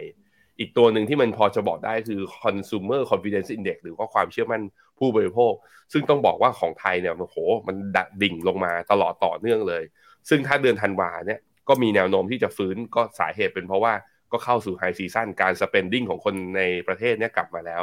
แล้วพอนักท่องเที่ยวจีนเนี่ยเริ่มเข้ามาตั้งแต่วันที่ 8 มกราคมต้นมา มันก็จะกระตุ้นกันอย่างต่อเนื่อง เพราะฉะนั้นอันนี้เป็นภาพที่เห็นชัดว่า เวลาจีนออกมาออกมาเที่ยวเนี่ย ถ้าไทยได้ประโยชน์ในโมเดลแบบนี้ มันแปลว่าประเทศที่รับนักท่องเที่ยวจากจีนก็จะได้ประโยชน์ในโมเดลแบบนี้ด้วยนะครับ แต่ว่าที่สำคัญมากกว่าก็คือว่า ส่วนหนึ่งที่สายการผลิตของทั้งโลกเนี่ยตัวกำลังการผลิตของทั้งโลกนะมีการชะลอตัว โดยเฉพาะภาค manufacturing เนี่ยของหลาย ๆ ประเทศเนี่ยมีการหดตัวต่ำกว่าตัวดัชนี PMI เนี่ยต่ำกว่า 50 จุด ส่วนหนึ่งก็เพราะว่าโรงงานในจีนเนี่ยก็มีการปิด ชั่วคราวในบางช่วงที่มีการระบาดของโควิด พอหลังจากนี้กลับมาเปิดเนี่ยก็จะเป็นเรื่องที่ดีที่ว่า นักวิเคราะห์ก็จะไม่เอาเรื่องแบบว่าปิดปิดเปิดเปิดมา price แบบว่ามาคำนวณเข้าไปแล้ว discount ไปตัว valuation ของราคาหุ้นจีนแล้วมันจะอด unlock เรื่องนี้ เมื่อ unlock เรื่องนี้มันแปลว่า fund flow ที่มองหุ้นจีนเป็น target ในการลงทุนระยะยาวเนี่ยจะกลับเข้ามาด้วยเหมือนกัน เพราะนั้นภาพรวมเนี่ยขอแค่จีนโตเนี่ยจริงๆแล้วผมคิดว่าทั้งโลกจะได้ประโยชน์จากเรื่องนี้ ประเด็นคือโตจริงหรือเปล่า เปิดเมืองต่อไปจริงหรือเปล่า การระบาดของโควิด ในจีนเนี่ยเป็นอย่างไรรัฐบาลจีนควบคุมได้จริงหรือเปล่า ถ้าผ่านนะติ๊กถูกได้ทุกข้อ ผมคิดว่า ปีนี้ถึงจะมีความเสี่ยงเรื่อง recession ที่อเมริกากับยุโรป แต่ปีนี้อาจจะเป็นปีที่ดีในการลงทุนในหุ้นกลับมาอีกครั้งหนึ่งนะครับ ครับ ตอนนี้นะครับกระแสการลงทุนในหุ้นเทคโนโลยีของสหรัฐก็กลับมาคึกคักนะครับ เราเห็นว่าเมื่อวานนี้เนี่ยราคาหุ้นของ Apple นะครับก็เดินหน้า ปรับตัวบวกขึ้นมาได้ด้วยนะครับ มีประเด็นข่าวที่น่าสนใจเรื่องหนึ่งครับก็คือสำนักข่าวบลูเบิร์กนะครับรายงานว่า Apple เนี่ยกำลังจะวางแผนที่จะลดนะครับการพึ่งพาของผู้ผลิตนอกบริษัทครับ โดยเตรียมนะครับจะผลิตจออุปกรณ์เคลื่อนที่ขึ้นเองครับใช้ภายในปี 2567 นะครับหรือว่าปีหน้าครับ ซึ่งก็เป็นความพยายามนะครับที่จะลดการพึ่งพาบรรดาบริษัทคู่ค้า ไม่ว่าจะเป็นซัมซุงแล้วก็ LG นะครับ โดย Apple ครับออกมาถูกเปิดเผยนะครับ โดยแหล่งข่าวระบุว่ามีแผนจะเริ่มใช้หน้าจอเนี่ยที่ผลิตใช้กับอุปกรณ์ Apple Watch ครับภายในปีหน้า โดยหน้าจอนี้เนี่ยจะเป็นการอัปเกรดหน้าจอ OLED นะครับจากระดับมาตรฐานที่ใช้อยู่ในปัจจุบัน ไปเป็นเทคโนโลยีที่เรียกว่า Micro LED ซึ่งท้ายที่สุดแล้วเนี่ย Apple นะครับก็วางแผนจะนำหน้าจอรุ่นใหม่นี้มาใช้กับอุปกรณ์อื่นๆ รวมถึง iPhone ด้วยนะครับ ซึ่งการเปลี่ยนแปลงดังกล่าวนี้เนี่ยก็เป็นความพยายามของ Apple ครับที่จะใช้ชิ้นส่วนต่างๆ ที่ผลิตขึ้นมาภายในองค์กร แทนการพึ่งพาซัพพลายเออร์นะครับซึ่งจะช่วย Apple เนี่ยสามารถควบคุมการออกแบบ แล้วก็ประสิทธิภาพของการใช้งานสินค้าได้มากขึ้น หลังจากก่อนหน้านี้นะครับ Apple ออกมาประกาศนำร่องด้วยการยุติการใช้ชิปของบริษัท Intel ใน Mac นะครับแล้วก็หันมาใช้ชิปที่ผลิตขึ้นเองด้วย แต่ก็ตามนะครับ Apple ก็ยังไม่ได้ออกมายืนยันว่าเรื่องนี้เนี่ยจะเกิดขึ้นได้เมื่อไหร่ ซึ่ง Apple มีแผนนะครับที่จะเปลี่ยนอุปกรณ์หรือว่าเปลี่ยนการพึ่งพาซัพพลายเออร์จากนอกบริษัทมานานหลายปีแล้วครับ แล้วก็ไม่ใช่แค่การลดการพึ่งพาหน้าจอนะครับจากซัมซุงแล้วก็ LG ฮะวันจันทร์ที่ผ่านมาเนี่ย Apple ก็เพิ่งจะมีการประกาศนะครับบอกว่าจะระงับการซื้อชิปจาก Broadcom ภายใน 2 ปีข้างหน้าด้วย แล้วก็หันมาใช้ชิปนะครับที่ผลิตขึ้นเอง ซึ่งข่าวนี้นะครับก็ส่งผลทำให้หุ้นซัพพลายเออร์ของ Apple นะครับไม่ว่าจะเป็น Broadcom วันทำการก่อนหน้านี้ติดลบไปแล้วประมาณ 2% หุ้นของ Samsung นะครับที่เป็นผู้ผลิตหน้าจอให้กับ Apple เนี่ยก็ปรับตัวลงมา หุ้นของ Semiconductor Manufacturing นะครับ TSMC ก็ติดลบไปเช่นกัน แล้วก็ LG เนี่ยก็ปรับตัวลงมาด้วยนะครับ เพราะฉะนั้นเนี่ยการเปลี่ยนแปลงของ Apple จะส่งผลกระทบนะครับไปยังซัพพลายเออร์ทั่วโลกเลยทีเดียวฮะแล้ว Apple เองน่าจะเริ่มเห็นบทเรียนนะครับที่เกิดขึ้นในปีที่ผ่านมาแล้วว่า การพึ่งพาคนอื่นมากเกินไป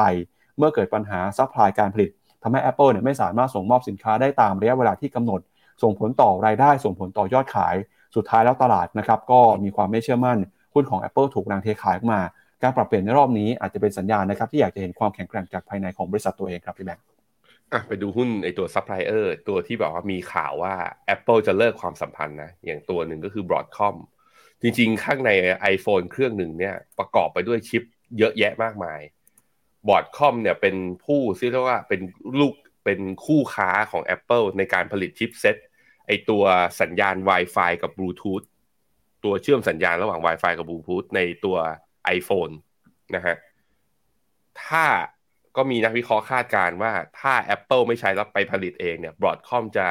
สูญเสียรายได้ประมาณปีละประมาณ 1,000 ล้านเหรียญสหรัฐ ไปดูกราฟก็จะเห็นว่าณวันที่ประกาศข่าวออกมานั้น หุ้น Broadcom ลบเหมือนกัน แต่ลบไม่เยอะนะ ลบประมาณ 1.96% แล้ววันอังคารก็คือลบต่อ ลงมาหลุดเส้นค่าเฉลี่ย 20 วันด้วย แต่ว่าก็ดีดกลับมีแรงซื้อ แล้วเมื่อวานนี้ก็บวกกลับขึ้นมา แต่ว่าก็คือยังบวกไม่เท่ากับจุดสูงสุดตอนก่อนที่จะปรับฐานลงไป แต่สาเหตุของการบวกกลับขึ้นมาก็เพราะว่าทางฝั่ง Apple ก็ไม่ได้มีการ confirm หรือว่ายืนยันข้อมูลจากแหล่งข่าวว่าจะทำในสิ่งนี้ คืออาจจะมีการประชุมและเล็ดลอดออกมา พอ Apple ยังไม่การันตี หรือว่ายังไม่ confirm ข่าวนี้ออกมา ก็เลยยังมีแรงเก็งกำไรกลับเข้าไปว่าเฮ้ย มันคงไม่เร็วมั้งนะครับ อีกเรื่องหนึ่งคืออย่าง Broadcom เนี่ยจริง ๆ แล้วมีตัวชิปที่เรียกว่า radio frequency นะที่ใช้ที่ใช้ในตัวสมาร์ทโฟนอย่าง iPhone เขาบอกว่าชิปตัวเนี้ยเป็นตัวชิปตัวที่ไฮเทคที่สุดของ Broadcom เลยในการเอาฝังเข้าไปใน iPhone เนี่ยตัวนี้เขาบอกว่าไอ้เทคโนโลยีการผลิตเนี่ยมันซับซ้อน แล้วก็แบบว่ามันใช้มันน่าจะ Apple ไม่น่าจะสามารถรีเพรสได้เร็ว ตัวนี้ก็เป็นตัวหนึ่งที่ยังเป็นรายได้หลักของบอดคอมอยู่มันก็เลยเป็นที่มาที่ว่าเฮ้ยบอดคอมอาจจะเนโกเชตหรือต่อรองกลับก็ได้ ว่าเฮ้ย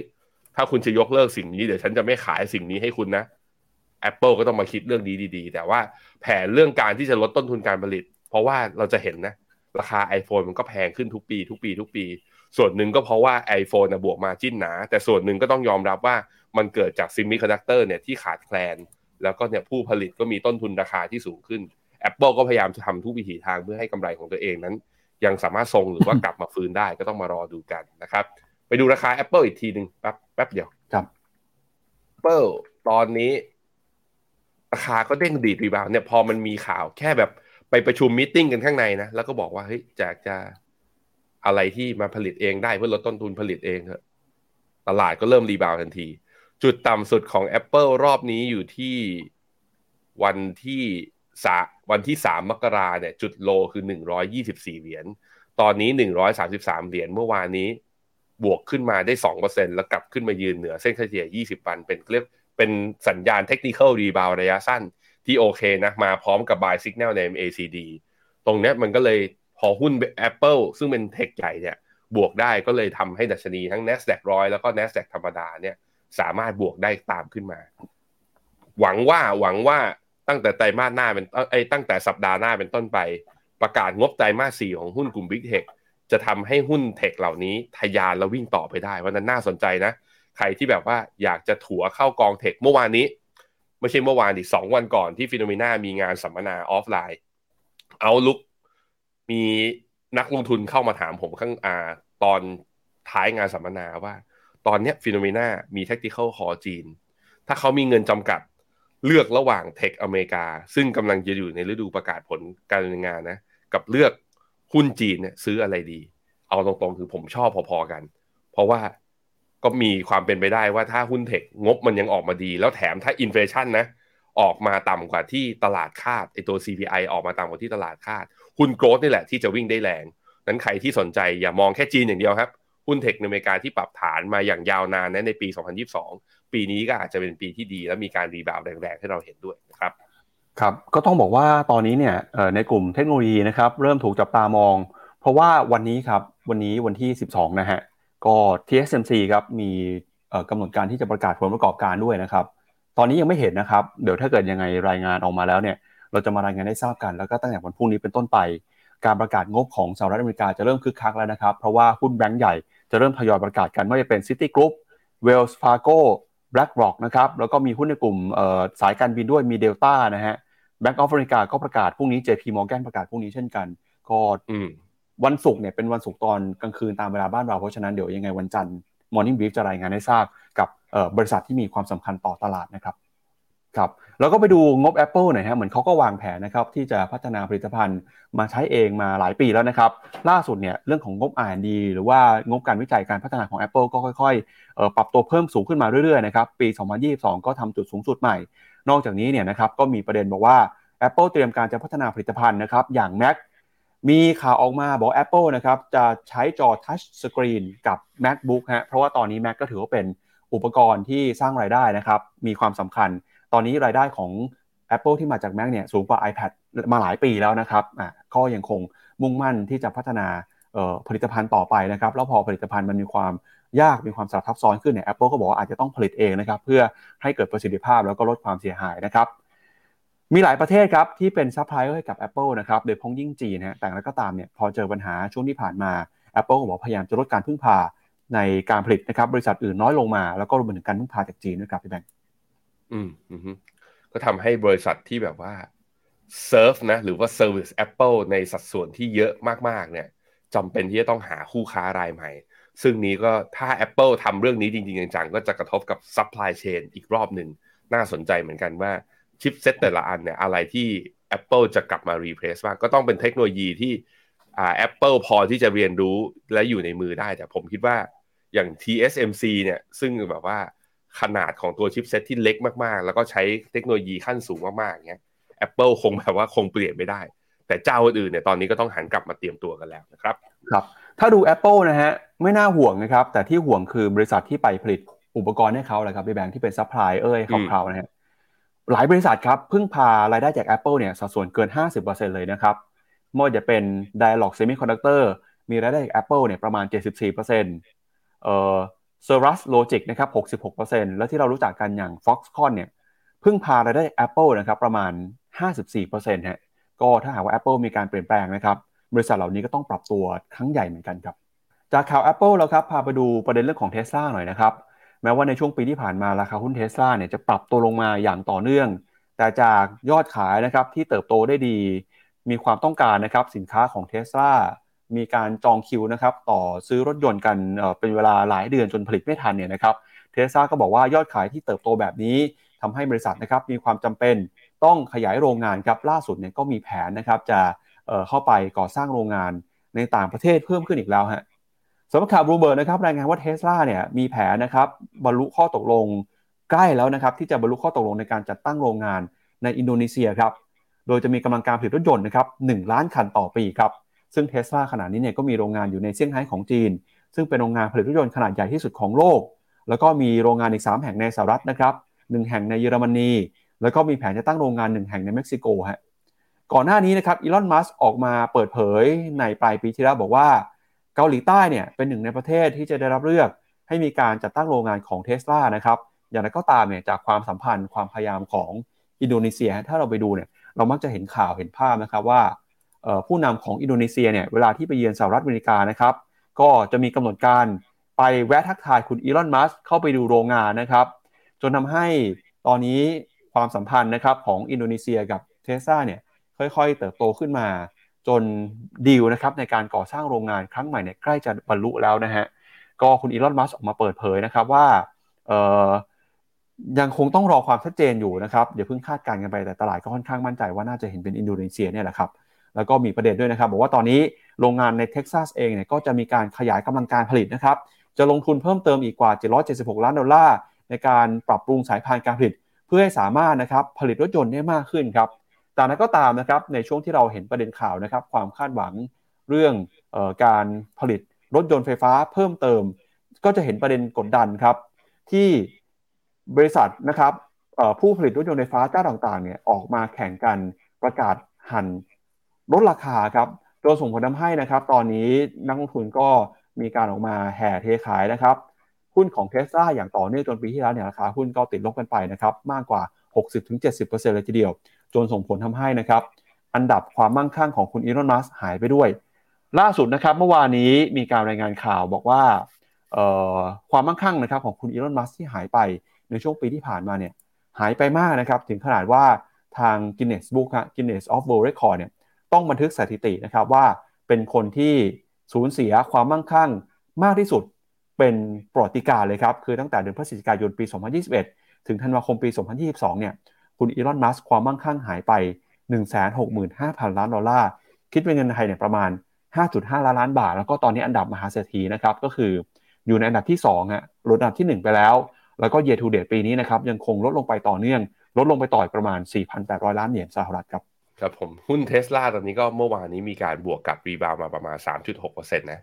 แต่ว่าก็ยังต่ำกว่าเส้นค่าเฉลี่ย 20 วัน การ rebound รอบนี้ก็ไม่ได้มีสัญญาณตัว bullish divergence หรือสัญญาณฟื้นกลับเป็นขาขึ้นในระยะยาวแต่ยังไงก็แล้วแต่คือถ้าใครเป็นแฟนเทสลาเนี่ยระดับ PE และ valuation ระดับนี้ เราไม่ได้เห็นมาสักระยะหนึ่งแล้วนานๆไกลๆเลย เพราะนั้นก็ใครที่เป็น fanboy เทสลาผมคิดว่าราคาดีก็คงสะสมแหละแต่ในความเห็นส่วนตัวของผมก็ซื้อเบาๆหน่อย เอาเป็นว่า ถ้าคนชัดเจนเมื่อไหร่ว่าอีลอนมัสก์กลับมาโฟกัสที่เทสลาจริงๆนะไม่ออกไปสเปซสปาที่อื่นเนี่ยผมคิดว่าก็จะเป็นผลบวกต่อตัวเทสลาจริงๆนะครับแต่ว่าเทสลาก็ตอนนี้ก็ในในจีนเนี่ยกำลังจะสูญเสีย market share เพิ่มขึ้นหรือเปล่าหลังจากที่ก่อนหน้านี้เป็นอันดับหนึ่งมาตลอด อันนี้ก็เป็นสิ่งที่ตลาดตอนนี้ก็ประเมินกันอยู่ครับ จากเทสลาแล้วครับ ไปดูอีกหนึ่งบริษัทนะครับ เป็นบริษัทของญี่ปุ่นบ้างครับ ก็คือยูนิโคล่นะครับ เมื่อวานนี้มีข่าวที่สร้างความฮือฮาไปทั่วโลกฮะเพราะว่า ยูนิโคลเนี่ยนะครับซึ่งเป็นบริษัทผลิตเสื้อผ้านะครับสัญชาติญี่ปุ่นออกมาประกาศครับว่าจะขึ้นค่าจ้างให้กับพนักงานยูนิโคลในญี่ปุ่นนะครับ 40%ครับ โดยบริษัทแม่นะครับของยูนิโคลก็คือ Fast Retailing ครับออกมาบอกนะครับบอกว่าจะประกาศขึ้นเงินให้กับพนักงาน 40%เป็นการส่งสัญญาณนะครับว่าค่าจ้างขั้นต่ำของญี่ปุ่นเนี่ยอาจจะขยับขึ้นไปได้ หลังจากที่ในช่วงหลายสิบปีที่ผ่านมา ญี่ปุ่นเผชิญกับปัญหานะครับเงินเฟ้อ ชะลอตัวมีเงินฝืดด้วยนะครับ คนก็ไม่กล้าใช้จ่ายกัน แล้วก็ค่าจ้างแรงงานเนี่ยไม่ได้ขยับขึ้นมาเลยนะครับ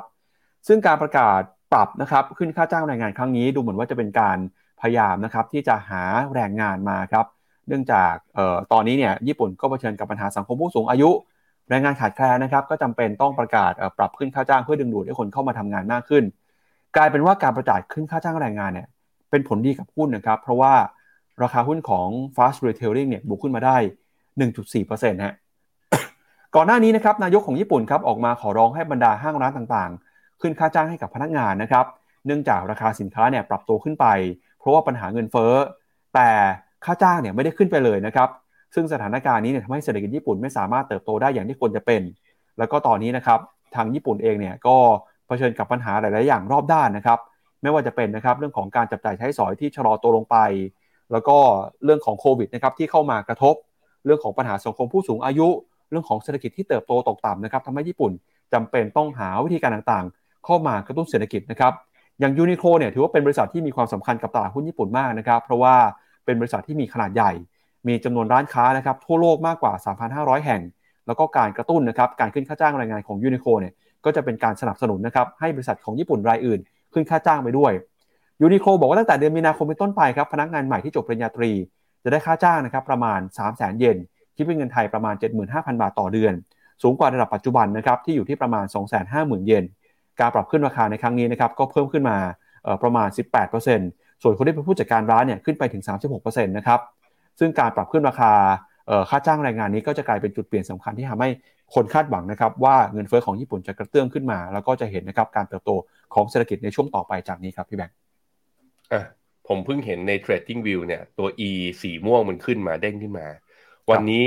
ตัว fast retail นะหรือว่าเนี่ยบริษัทของ Uniqlo เนี่ยจะประกาศงบพี่ปับครับน่าจะประกาศตอนตลาดหุ้นญี่ปุ่นปิดตลาดนะ ซึ่งตลาดก็คาดการว่า e a r n i n g จะออกมาที่ 859 เยนต่อหุ้น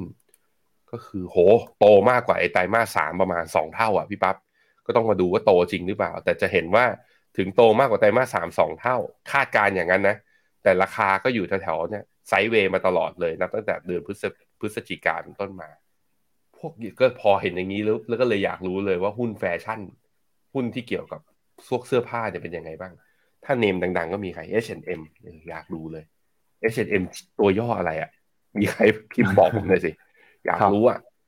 H&M นี่เป็นน่าจะเป็นน่าจะ list ในสวีเดนเนาะ เพราะว่าเจ้าของอยู่ที่สวีเดนอะไอ้ไอ้ดูตัวนี้ก็ Gap Gap Gap น่าจะมี โอ้หุ้นเสื้อผ้าอ๋อก็ยังไม่ฟื้น อันไนกี้ไง อุปกรณ์กีฬาเสื้อผ้ากีฬาเป็นไงบ้าง โอ้ดูดีนะพี่ปั๊บดูดิผมว่าธีมเปิดเมืองอะ่ะเป็นพวกสินค้าอุปโภคบริโภคเสื้อผ้าอย่างเงี้ย น่าจะได้ประโยชน์ แต่ว่ามันก็อยู่ที่ว่าแบรนด์นั้นมันเป็นยังไงด้วยเหมือนกัน แล้วก็มีการปรับโครงสร้างข้างในหรือเปล่า แต่ว่าเทรนระยะยาวของแบรนด์เครื่องแต่งกายที่ผ่านมาก็เป็นไซด์เวย์มาตลอดเลยรอบนี้น่าจะกลับมาขึ้นได้บ้างครับก็จริง ๆ ส่วนหนึ่งเนี่ยผมว่ายอดขายญี่ปุ่นของยูนิโคล่ในญี่ปุ่นน่าจะขึ้นมา ก็สาเหตุสำคัญมาจากนักท่องเที่ยวต่างชาติที่เดินทางไปเที่ยวญี่ปุ่นด้วยนะครับ คือผมเห็นคนไทยก็นิยมนะเวลาไปเที่ยวญี่ปุ่นเนี่ยคือแม้ว่ายูนิโคล่จะมีสาขาในไทยนะครับแต่หลายคนก็บอกว่าชอบไปซื้อที่ญี่ปุ่นด้วยเพราะว่าหนึ่งคือราคาถูกกว่า แล้วก็สองคือ รูปแบบดีไซน์เนี่ยก็ไม่ได้เหมือนกันนะฮะมีบางรุ่นที่ไม่มีขายในไทยนะครับ อืออะผมเจอแล้วนี่มีคนพิมพ์เข้ามา ขอบคุณคุณแบมมาก H&M ตัวย่อคือ HBM โอ้โห ไม่ไปไหนเลยอะ่ะคือจริงๆ หุ้นแบรนด์เสื้อผ้าระดับโลกตอนนี้ก็ยังเขาเรียกว่ามันไม่ลงต่อ แต่ก็ยังไม่ได้เห็นแนวโน้มที่ฟื้นชัดเจนนะครับถ้าดูอย่างนี้ผมว่า ผมเอาว่าเอาเงินไปซื้อหุ้นจีนกับไปซื้อหุ้นเทคเมกาลุ้นผลประกอบการไตรมาสสี่ดีกว่านะครับ ครับคือจริงๆเนี่ยช่วงนี้เราจะเห็นว่าในกลุ่มที่เป็นกลุ่มเกี่ยวข้องกับสินค้าแฟชั่นนะครับก็เห็นความพยายามในการปรับเปลี่ยนโครงสร้างปรับเปลี่ยนเรื่องของธุรกิจนะฮะอย่างล่าสุดนะครับพี่แบงค์มีข่าวเมื่อวานนี้เองฮะว่าคุณเบอร์นาร์ดอาร์โนลต์เนี่ยซึ่งเป็นคนที่ร่ำรวยที่สุดในโลกแล้วก็เป็นเจ้าของ LVMH นะครับเพิ่งจะมีการแต่งตั้งให้ลูกสาวฮะมาเป็นผู้บริหารของ Dior ครับพี่แบงค์อ่าเดี๋ยวไปดูราคาหุ้น LVMH หน่อยว่าเป็นยังไงบ้างนะครับ คือตอนนี้เนี่ยบริษัทนะครับ LVMH เนี่ย เป็นบริษัทที่มีมูลค่าสูงที่สุดในยุโรปเลยนะครับ แล้วก็มีพอร์ตโฟลิโอในแบรนด์เนี่ยซึ่งเป็นสินค้าแฟชั่น ไม่ว่าจะเป็น Fendi หลุยส์วิตตองนะครับ แล้วก็เอ่อเนี่ยนะครับ มูลค่าเป็นหลายแสนล้านเหรียญนะครับ ก็ล่าสุดเนี่ยมีการแต่งตั้งลูกสาวครับ ให้ขึ้นมาเป็นผู้บริหารก็เป็นความคาดหวังนะครับ ว่าการปรับเปลี่ยนครั้งนี้เนี่ยจะเป็นการมุ่งเน้นการผลิตสินค้าแฟชั่นมากขึ้น แล้วก็จะสร้างรายได้ให้กับ LVMH มากขึ้นนะครับ ตอนนี้เนี่ยพอเนี่ยอย่างคริสเตียนดิออร์ หรือว่าสินค้าแฟชั่นต่างๆเนี่ยนะครับทาง LVMH เองก็พยายามจะปรับเปลี่ยนแล้วก็ยอดขายก็ดูฟื้นตัวนะครับ หลังจากการเปิดเมืองเปิดประเทศด้วยนะครับ LVMH ราคาหุ้นเป็นไงบ้างครับโอ้โห โหดมาก มันพอเห็นปุ๊บก็พอเข้าใจได้เลยปั๊บว่าทำไมดัชนี Euro Stoxx 50 ถึงบวกแรงจังเลยในปีนี้ ก็เพราะว่า LVMH ซึ่งเป็นหุ้นเบอร์หนึ่งนะของข้างในตัว index ของเขาเนี่ย ดูสิ นับตั้งแต่ต้นปีนั้นปรับตัวขึ้นมา กี่เปอร์เซ็นต์แล้ว ผมลองวัดเป็น magnitude ดูเท่าไหร่เนี่ยสิบสามเปอร์เซ็นต์ใช้ระยะเวลายังไม่ถึงสองสัปดาห์ดีบวกไปสิบสามเปอร์เซ็นโหใครถืออยู่บ้างอะ่ะ enjoy กันน่าดูเลย แล้วถ้าผมเมื่อกี้ผมให้ดูแวบๆไปแล้วนิดนึง ถ้าเป็นกราฟรายสัปดาห์ราคาหุ้นของ LVMH นะตอนนี้เจ็ดเจ็ดสองเนี่ย นี่คือ all time high ฮะนี่คือ all time high แสดงให้เห็นว่าสินค้าแฟชั่น เครื่องกีฬานะ แบรนด์นี่มีความสำคัญค่อนข้างสูง แบบว่าต่อมีผลต่อการจับจ่ายใช้สอยผู้บริโภค คนรวยก็ยังใช้เงินอยู่อะเอาว่าอย่างนั้นเถอะนะฮะครับถ้าไปดูตัวเลขบ้างฮะแล้วเรื่องค่าจ้างแรงงานทำไมถึงสำคัญกับ fast retailing หรือว่า Uniqlo นะครับเพราะว่าตอนนี้เนี่ยถ้าไปดูอัตราค่าจ้างเฉลี่ยของญี่ปุ่นครับ ในรอบนี่กี่ปีฮะ1990 ถึงปี 2020ฮะ30 ปีที่ผ่านมาเนี่ยแทบจะไม่ขยับเลยนะครับ อัตราค่าจ้างเฉลี่ยเนี่ยเปลี่ยนแปลงน้อยมากครับ เปรียบเทียบกันกับของสหรัฐอาณาจักรฝรั่งเศสเยอรมนีเกาหลีใต้สหรัฐอเมริกาเนี่ยค่าจ้างนี่แต่ละปีนี้ขึ้นมาตลอดแต่ญี่ปุ่นนี้ค่าจ้างไม่ค่อยขึ้นเลยครับเพราะฉะนั้นเนี่ยอาจจะถึงเวลาแล้วนะครับที่ญี่ปุ่นต้องปรับเปลี่ยนโครงสร้างของค่าจ้างแรงงานภายในประเทศนะครับถ้าอยากจะเห็นเศรษฐกิจฟื้นตัวหรือว่าเติบโตมากกว่าที่เป็นอยู่ในปัจจุบันนะครับมาดูกันต่อครับอีกประเด็นหนึ่งคือเรื่องของตลาดหุ้นไทยครับเมื่อวานนี้ตลาดหลักทรัพย์นะครับมีการเปิดเผยครับภาวะตลาดหุ้นไทยของปี 65 นะครับก็บอกว่าตอนนี้หุ้นไทยเนี่ยยังคงแข็งแกร่งนะครับมีความโดดเด่น มากที่สุดในภูมิภาคเลยครับ โดยในปีที่ผ่านมาครับต่างชาติมีการซื้อสุทธินะครับรวมกันอยู่ที่ 196,886 ล้านบาท ถือว่าเป็นฟันโฟที่ไหลเข้ามาสูงที่สุดนะครับในรอบ 30 ปีเลยฮะ โดยตลาดหุ้นไทยนะครับมีเม็ดเงินมีวอลุ่มการซื้อขายเนี่ยเติบโตโดดเด่นนะครับทางฝั่งของตลาดทรัพย์ก็บอกว่ามาจากนะครับการเปิดเมืองเปิดประเทศ ปริมาณการท่องเที่ยวนะครับที่ฟื้นตัวขึ้นมาได้ดี แล้วก็แนวโน้มเนี่ยเงินบาทแข็งค่านะครับอาจจะส่งผลต่อการตัดสินใจลงทุนในช่วงนี้ เตือนให้ระมัดระวังกันหน่อยนะครับต่างชาติเข้ามาซื้อสุทธิอยู่ที่ 196,000 ล้านบาท สูงที่สุดตั้งแต่ปี 2535 หุ้นไทยนะครับปีที่ผ่านมาอยู่ในกลุ่มที่ผลตอบแทนเป็นบวก แม้ว่าธนาคารกลางสหรัฐนะครับจะขึ้นนโยบายการเงินขึ้นดอกเบี้ยก็ตามนะครับแล้วก็มีประเด็นเรื่องของเงินเฟ้อเรื่องของเศรษฐกิจถอยแต่หุ้นไทยก็ยังบวกได้อยู่นะครับโดยอุตสาหกรรมครับที่ได้รับอันนี้สงจากการเปิดเมืองเนี่ย ก็เป็นกลุ่มอุตสาหกรรมที่ปรับตัวขึ้นมานะครับไม่เป็นภาคบริการ ภาคเทคโนโลยีนะครับ ภาคทรัพยากร อสังหาริมทรัพย์ แล้วก็การก่อสร้าง แล้วถ้าไปดูค่าเฉลี่ยนะครับ หุ้นไทยเนี่ยมีปริมาณการซื้อขายสูงที่สุดในอาเซียน ตั้งแต่ปี 2555 นะครับย้อนหลังกลับไปเป็น 10 ปีเลยฮะแม้ว่าปีที่ผ่านมาจะลดลงจากปีก่อนหน้าก็ตาม แต่ค่าเฉลี่ยยังคงถือว่าสูงแล้วก็โดดเด่นนะครับมี IPO สูงที่สุดในอาเซียน เป็นอันดับที่ 4 ในเอเชียนะครับ มีบริษัทใหม่เข้ามาจดทะเบียนซื้อขายมากมาย แล้วก็ถ้าไปดูตัวเลขพื้นฐานนะครับ PE หุ้นไทยปลายเดือนธันวาคมอยู่ที่ 16.1 เท่า สูงกว่าค่าเฉลี่ยของหลักทรัพย์ในเอเชียนะครับ แล้วก็ตอนนี้นะครับตลาดทรัพย์ก็บอกว่าจะยังคงเดินหน้าพัฒนานะครับให้หุ้นไทยเนี่ยมีปริมาณการซื้อขายที่เติบโตขึ้นมา แล้วก็มีเสถียรภาพอย่างต่อเนื่องครับพี่แบงค์อืมครับผม หุ้นไทย ปีนี้มีหวังนะ ผม ผมเอาว่าเห็นพันแปดยืนได้ไหมอีกเรื่องหนึ่งพันแปดก็อีกอัพไซด์เท่าไหร่อะ ถ้าไปพันแปดจริง หุ้นไทยจุดสูงสุดเดิมของเมื่อปี2018นะ ก็คือ1,850ถ้าดีดขึ้น1,800นับจากจุดนี้ไปไป1,800จุดก็คือมีอัพไซด์ประมาณ6-7%โห ถ้ามองจากแค่6-7%ยังไงมันพอเป็นไปได้อยู่แล้ว พี่ปับ๊บครับดูมีหวัง คราวนี้มีหวังเรื่องอะไรเรื่องฟันฟลอต่างชาติที่พี่ปั๊บบอกเนี่ย มีผลสำคัญมากอะลองไปดูหน้าจอพี่ปั๊บหน่อย อืมครับพี่ปั๊บบอกหน่อยเห็นอะไรบ้างน่าสนใจทีเดียว ก็ในช่วงประมาณ 12 ปีที่ผ่านมาเนี่ยครับต่างชาตินี่ขายหุ้นไทยมาตลอดทางเลยฮะก็แล้วช่วงปีหลังๆนะครับตั้งแต่ปี 2017 จนถึงปี 2021 เนี่ย ขายต่อเนื่องติดต่อกัน 5 ปีเลยนะครับ ปีนี้นะครับเพิ่งจะกลับเข้ามาซื้อ แล้วพอซื้อเนี่ยโอ้โหย้อนหลังกลับไป 12 ปีนี่เป็นปีที่อินโฟไหลเข้ามาเยอะที่สุดเลยนะครับพี่แบงค์ อืม ใช่ แล้วลองดูนะอะผมลองให้ดูกราฟมัน ให้ดูกราฟมันด้วย เมื่อกี้จากชาร์ตเนี่ย ปีที่ต่างชาติซื้อเยอะคือปี2010ปี2010อยู่ไหนปื๊ดนี่ปี2010ตลาดบวกไหมนี่ ต้นปีอยู่ที่700จุด2010ปลายปีอยู่ที่พันหนึ่งอะปี2010นะ ต่อมาปีที่บวกอีกปีหนึ่งปีไหน พี่ปั๊บดูให้หน่อย ปีอะไร ที่ต่างชาติซื้อสุทธิ ครับ ปี2016ครับ ปี2012ก่อนไหมอ่ามีอ่ามีปีที่ซื้อสุทธิ2010 2012 2016ครับอ่า2012ก่อน2012ต้นปีอินเด็กอยู่ที่พันสามปลายปีอินเด็กอยู่เอ้ยพันพันพันสามสิบนะ ปลายปีอยู่ที่พันสามบวกสามสิบเปอร์เซ็นมาดูปี2016ต้นปีอยู่ที่พันสามร้อยท่วน ปลายปีอยู่ที่พันห้าปี2022ต้นปีอยู่ที่พันหกร้อยสิบเจ็ดปลายปีอยู่ที่อะที่เราเห็นกันก็คือพันหกร้อยหกสิบถึงแม้ว่าบวกไม่เยอะแต่ก็บวก ถ้าปีนี้ฟันฟลอยังต่างชาติยังไหลเข้าอยู่ มันชัดเจนนะว่าต่างชาติเนี่ยเป็นตัวดันดัชนีได้เลย เพราะนั้นเนี่ยอันนี้ก็เป็นอีกมุมหนึ่งที่ผมคิดว่า น่าจะเป็นเขาเรียกว่าเป็นปัจจัยหนุนหุ้นไทย คราวนี้ปัจจัยหนุนหุ้นไทยในปีนี้ถ้าเอาในกรอบครึ่งปีแรกนะ มีอีกเรื่องหนึ่งพี่ปับ๊บครับนั่นก็คือการเลือกตั้งอะให้ไปดูกราฟ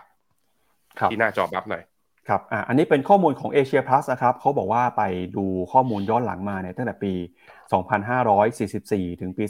2562 นะครับ ย้อนหลังไปประมาณ 20 ปีครับเขาบอกว่า ผลตอบแทนตลาดหุ้นนะครับ ช่วงก่อนและหลังเลือกตั้งเนี่ย โดย Set Index มักจะให้ผลตอบแทนดีในช่วง 3 เดือนก่อนการเลือกตั้งนะครับ เฉลี่ยเนี่ยจะบวกประมาณ 3.9%แล้วก็ในช่วงสัปดาห์แรกของการเลือกตั้ง จะให้ผลตอบแทนเฉลี่ยเพิ่มขึ้นไปอีก 3.8%เพราะฉะนั้นนะครับเซตมักจะปรับตัวขึ้นมาได้ดี ในช่วงที่มีกระแสการเลือกตั้ง โดยเฉพาะในช่วงก่อนการเลือกตั้ง ถึงหลังการเลือกตั้ง 1 สัปดาห์ ค่าเฉลี่ยในอดีตเนี่ยเซตบวกถึง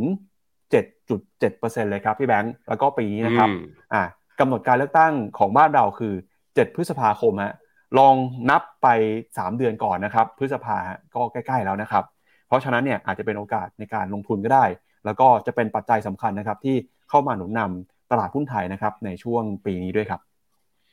ดูแล้วแหมเราเริ่มเปิดปีมานะสองสัปดาห์นี้ มีแต่ข่าวในปัจจัยเชิงบวกเข้ามาเรื่อยๆ ตลาดคึกคักแล้วเราก็เห็นคนดูก็เข้ามาเรื่อยๆหวังว่าปีนี้จะเป็นปีที่ดีนะรายการ Morning Beef มีโอกาสอะไรมี อะไรที่น่าสนใจเป็นโอกาสในการลงทุนผ่านกองทุนรวมเนี่ยเราจะหยิบมานำเสนอ แล้วก็บอกคุณผู้ชมแน่นอนนะครับครับก่อนจากกันไปเดี๋ยวชวนด้วยแบงค์อ่านคอมเมนต์หน่อยนะตอนนี้โอ้โหคอมเมนต์เริ่มมาคึกคักมากขึ้นเรื่อยๆนะครับก็คุณผู้ชมที่ดูรายการเราอยู่นะครับเราก็อยากเชิญชวนมีไลน์พิมพ์มาได้เลยฮะเดี๋ยวเราจะค่อยๆทยอยอ่านไปเรื่อยๆนะครับเวลามีเรื่องไหนที่เกี่ยวข้องกับข่าวเนี่ยก็หยิบมาอ่านเลยมีคำถามมีข้อสงสัยพิมพ์มาพูดคุยกันได้ตลอดเลยนะครับบอก Baillie Gifford ก็มีเทสลาโอ้จริงๆ กอง tech ที่ไหนก็มีเทสลาทั้งหมด เพราะนั้นเทสลาวิ่งเนี่ยดีกับทุกคนนะครับมีคุณจาวิสคอมเมนต์นี้ไม่อยากไม่อยากโชว์เลยแต่บอกคุณจาวิสยุเก่งนะเขาบอก Finno อย่ายอมให้ขึ้นเงินเดือนพนักงานหกสิบเปอร์เซ็นโอ้ย ขึ้นไปขาดทุนสิ พ่อนะฮะคุณมาโคโปโล อยากทราบงบดุลของเฟดหลังทำ QT ว่าลดได้ตามเป้าไหมพรุ่งนี้เดี๋ยวเอามาให้ดู เดี๋ยวไปดูในข้อมูลบูมเบิร์กหน่อยนะครับ คิดว่ายังไม่ได้ลดตามเป้าเยอะขนาดนั้น คิดว่ายังไม่ได้ aggressive ในการแบบว่าทยอยลดออกไป น่าจะเป็นแค่พอครบกำหนดแล้วก็ไม่ roll over ต่อถึงขั้นขนาดขายดำเนี่ย เพราะว่าอะไรผมมองทำไมผมเดาแบบนั้น มันดูได้จาก bond yield คือถ้าเฟดขายแรงเนี่ย bond yield สหรัฐดีดขึ้นไปมากกว่านี้ แต่ตอนนี้มันไม่ใช่กลับมีแรงซื้อมากกว่าด้วยนะครับ มี คุณพิพัฒน์มีประเด็นเรื่องอหุ้นอังกฤษที่บอกว่าใกล้ all time high น่าสนใจเขาบอกว่า คิดว่าเกี่ยวข้องกับค่าเงินปอนด์หรือเปล่า เพราะว่าอยู่ที่ all time low ด้วยออาจจะมีผล ก็คือ มันก็มีหุ้นใน FTSE ร้อยมันหุ้นหลาย ๆ ตัว คือได้ประโยชน์จากการที่ค่าเงินอ่อนเขาก็ส่งออกได้มากขึ้น ตรงนี้มันก็เลยทำให้กำไรของเขาอาจจะไม่ได้สัมพันธ์กับเศรษฐกิจของอังกฤษจริงนะครับมีเหมือนกัน คุณสุรศักดิ์ถามว่าทำไมเมื่อวานนี้ VN คือเวียดนามบวกแต่กองทุนลบเกือบทุกกอง ต้องไปดูรายละเอียดนะระยะสั้นมันอาจจะเป็นเพราะ mark to market และเหลื่อมๆกันนิดนึง แต่ระยะยาวและ correlation ของตลาดหุ้นเวียดนามกับกองทุนเวียดนาม ที่ประเทศไทยที่ที่ fund manager ในไทยเอาไปลงทุนเนี่ย correlation ต่อกันยังเป็นแบบเป็นบวกค่อนข้างสูงนะครับ R square หรือว่าตัวค่า correlation เนี่ยมากกว่าประมาณสัก 0.8 0.9%ทีเดียวนะครับอะประมาณเท่านี้ครับพี่ปั๊บครับก็คุณผู้ชมนะครับที่ติดตามรายการของเราถ้าเกิดว่าชอบนะครับอย่าลืมเข้าไปเป็นเพื่อนกันนะครับในช่องทางต่างๆ ไม่ว่าจะเป็น YouTube นะครับ Facebook ของ p h e n o m e n a ของ The Opportunity แล้วก็รวมไปถึงแพลตฟอร์ม p h e n o m e n a นะครับเข้ามาเป็นสมาชิกกัน จะได้ไม่พลาดโอกาสแล้วก็ความรู้ด้านการลงทุนที่เรามีมานำเสนอเป็นประจำทุกวันเลยครับและนี่ก็เป็นทั้งหมดนะครับของรายการ Morning Brief ครับวันนี้เราสองคนและทีมงานลาไปก่อนพรุ่งนี้เช้านะครับมาเจอกันกับตัวเลขเงินเฟ้อสหรัฐออกมาเป็นยังไงแล้วเดี๋ยวเรามาวิเคราะห์กัน วันนี้ลาไปก่อนนะครับ สวัสดีครับ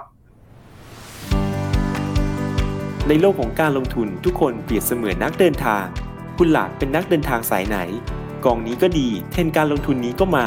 ใครว่าดีเราก็ไปหมดแต่ไม่ค่อย work ให้ Finnomena Exclusive บริการที่ปรึกษาการเงินส่วนตัว ที่พร้อมช่วยให้นักลงทุนทุกคนไปถึงเป้าหมายการลงทุน สนใจสมัครที่ f i n o m e f i n o m e n a e x c l u s i v e หรือ line at f i n o m e n a p o r t คำเตือนผู้ลงทุนควรทำความเข้าใจลักษณะสินค้า เงื่อนไขผลตอบแทน และความเสี่ยงก่อนตัดสินใจลงทุน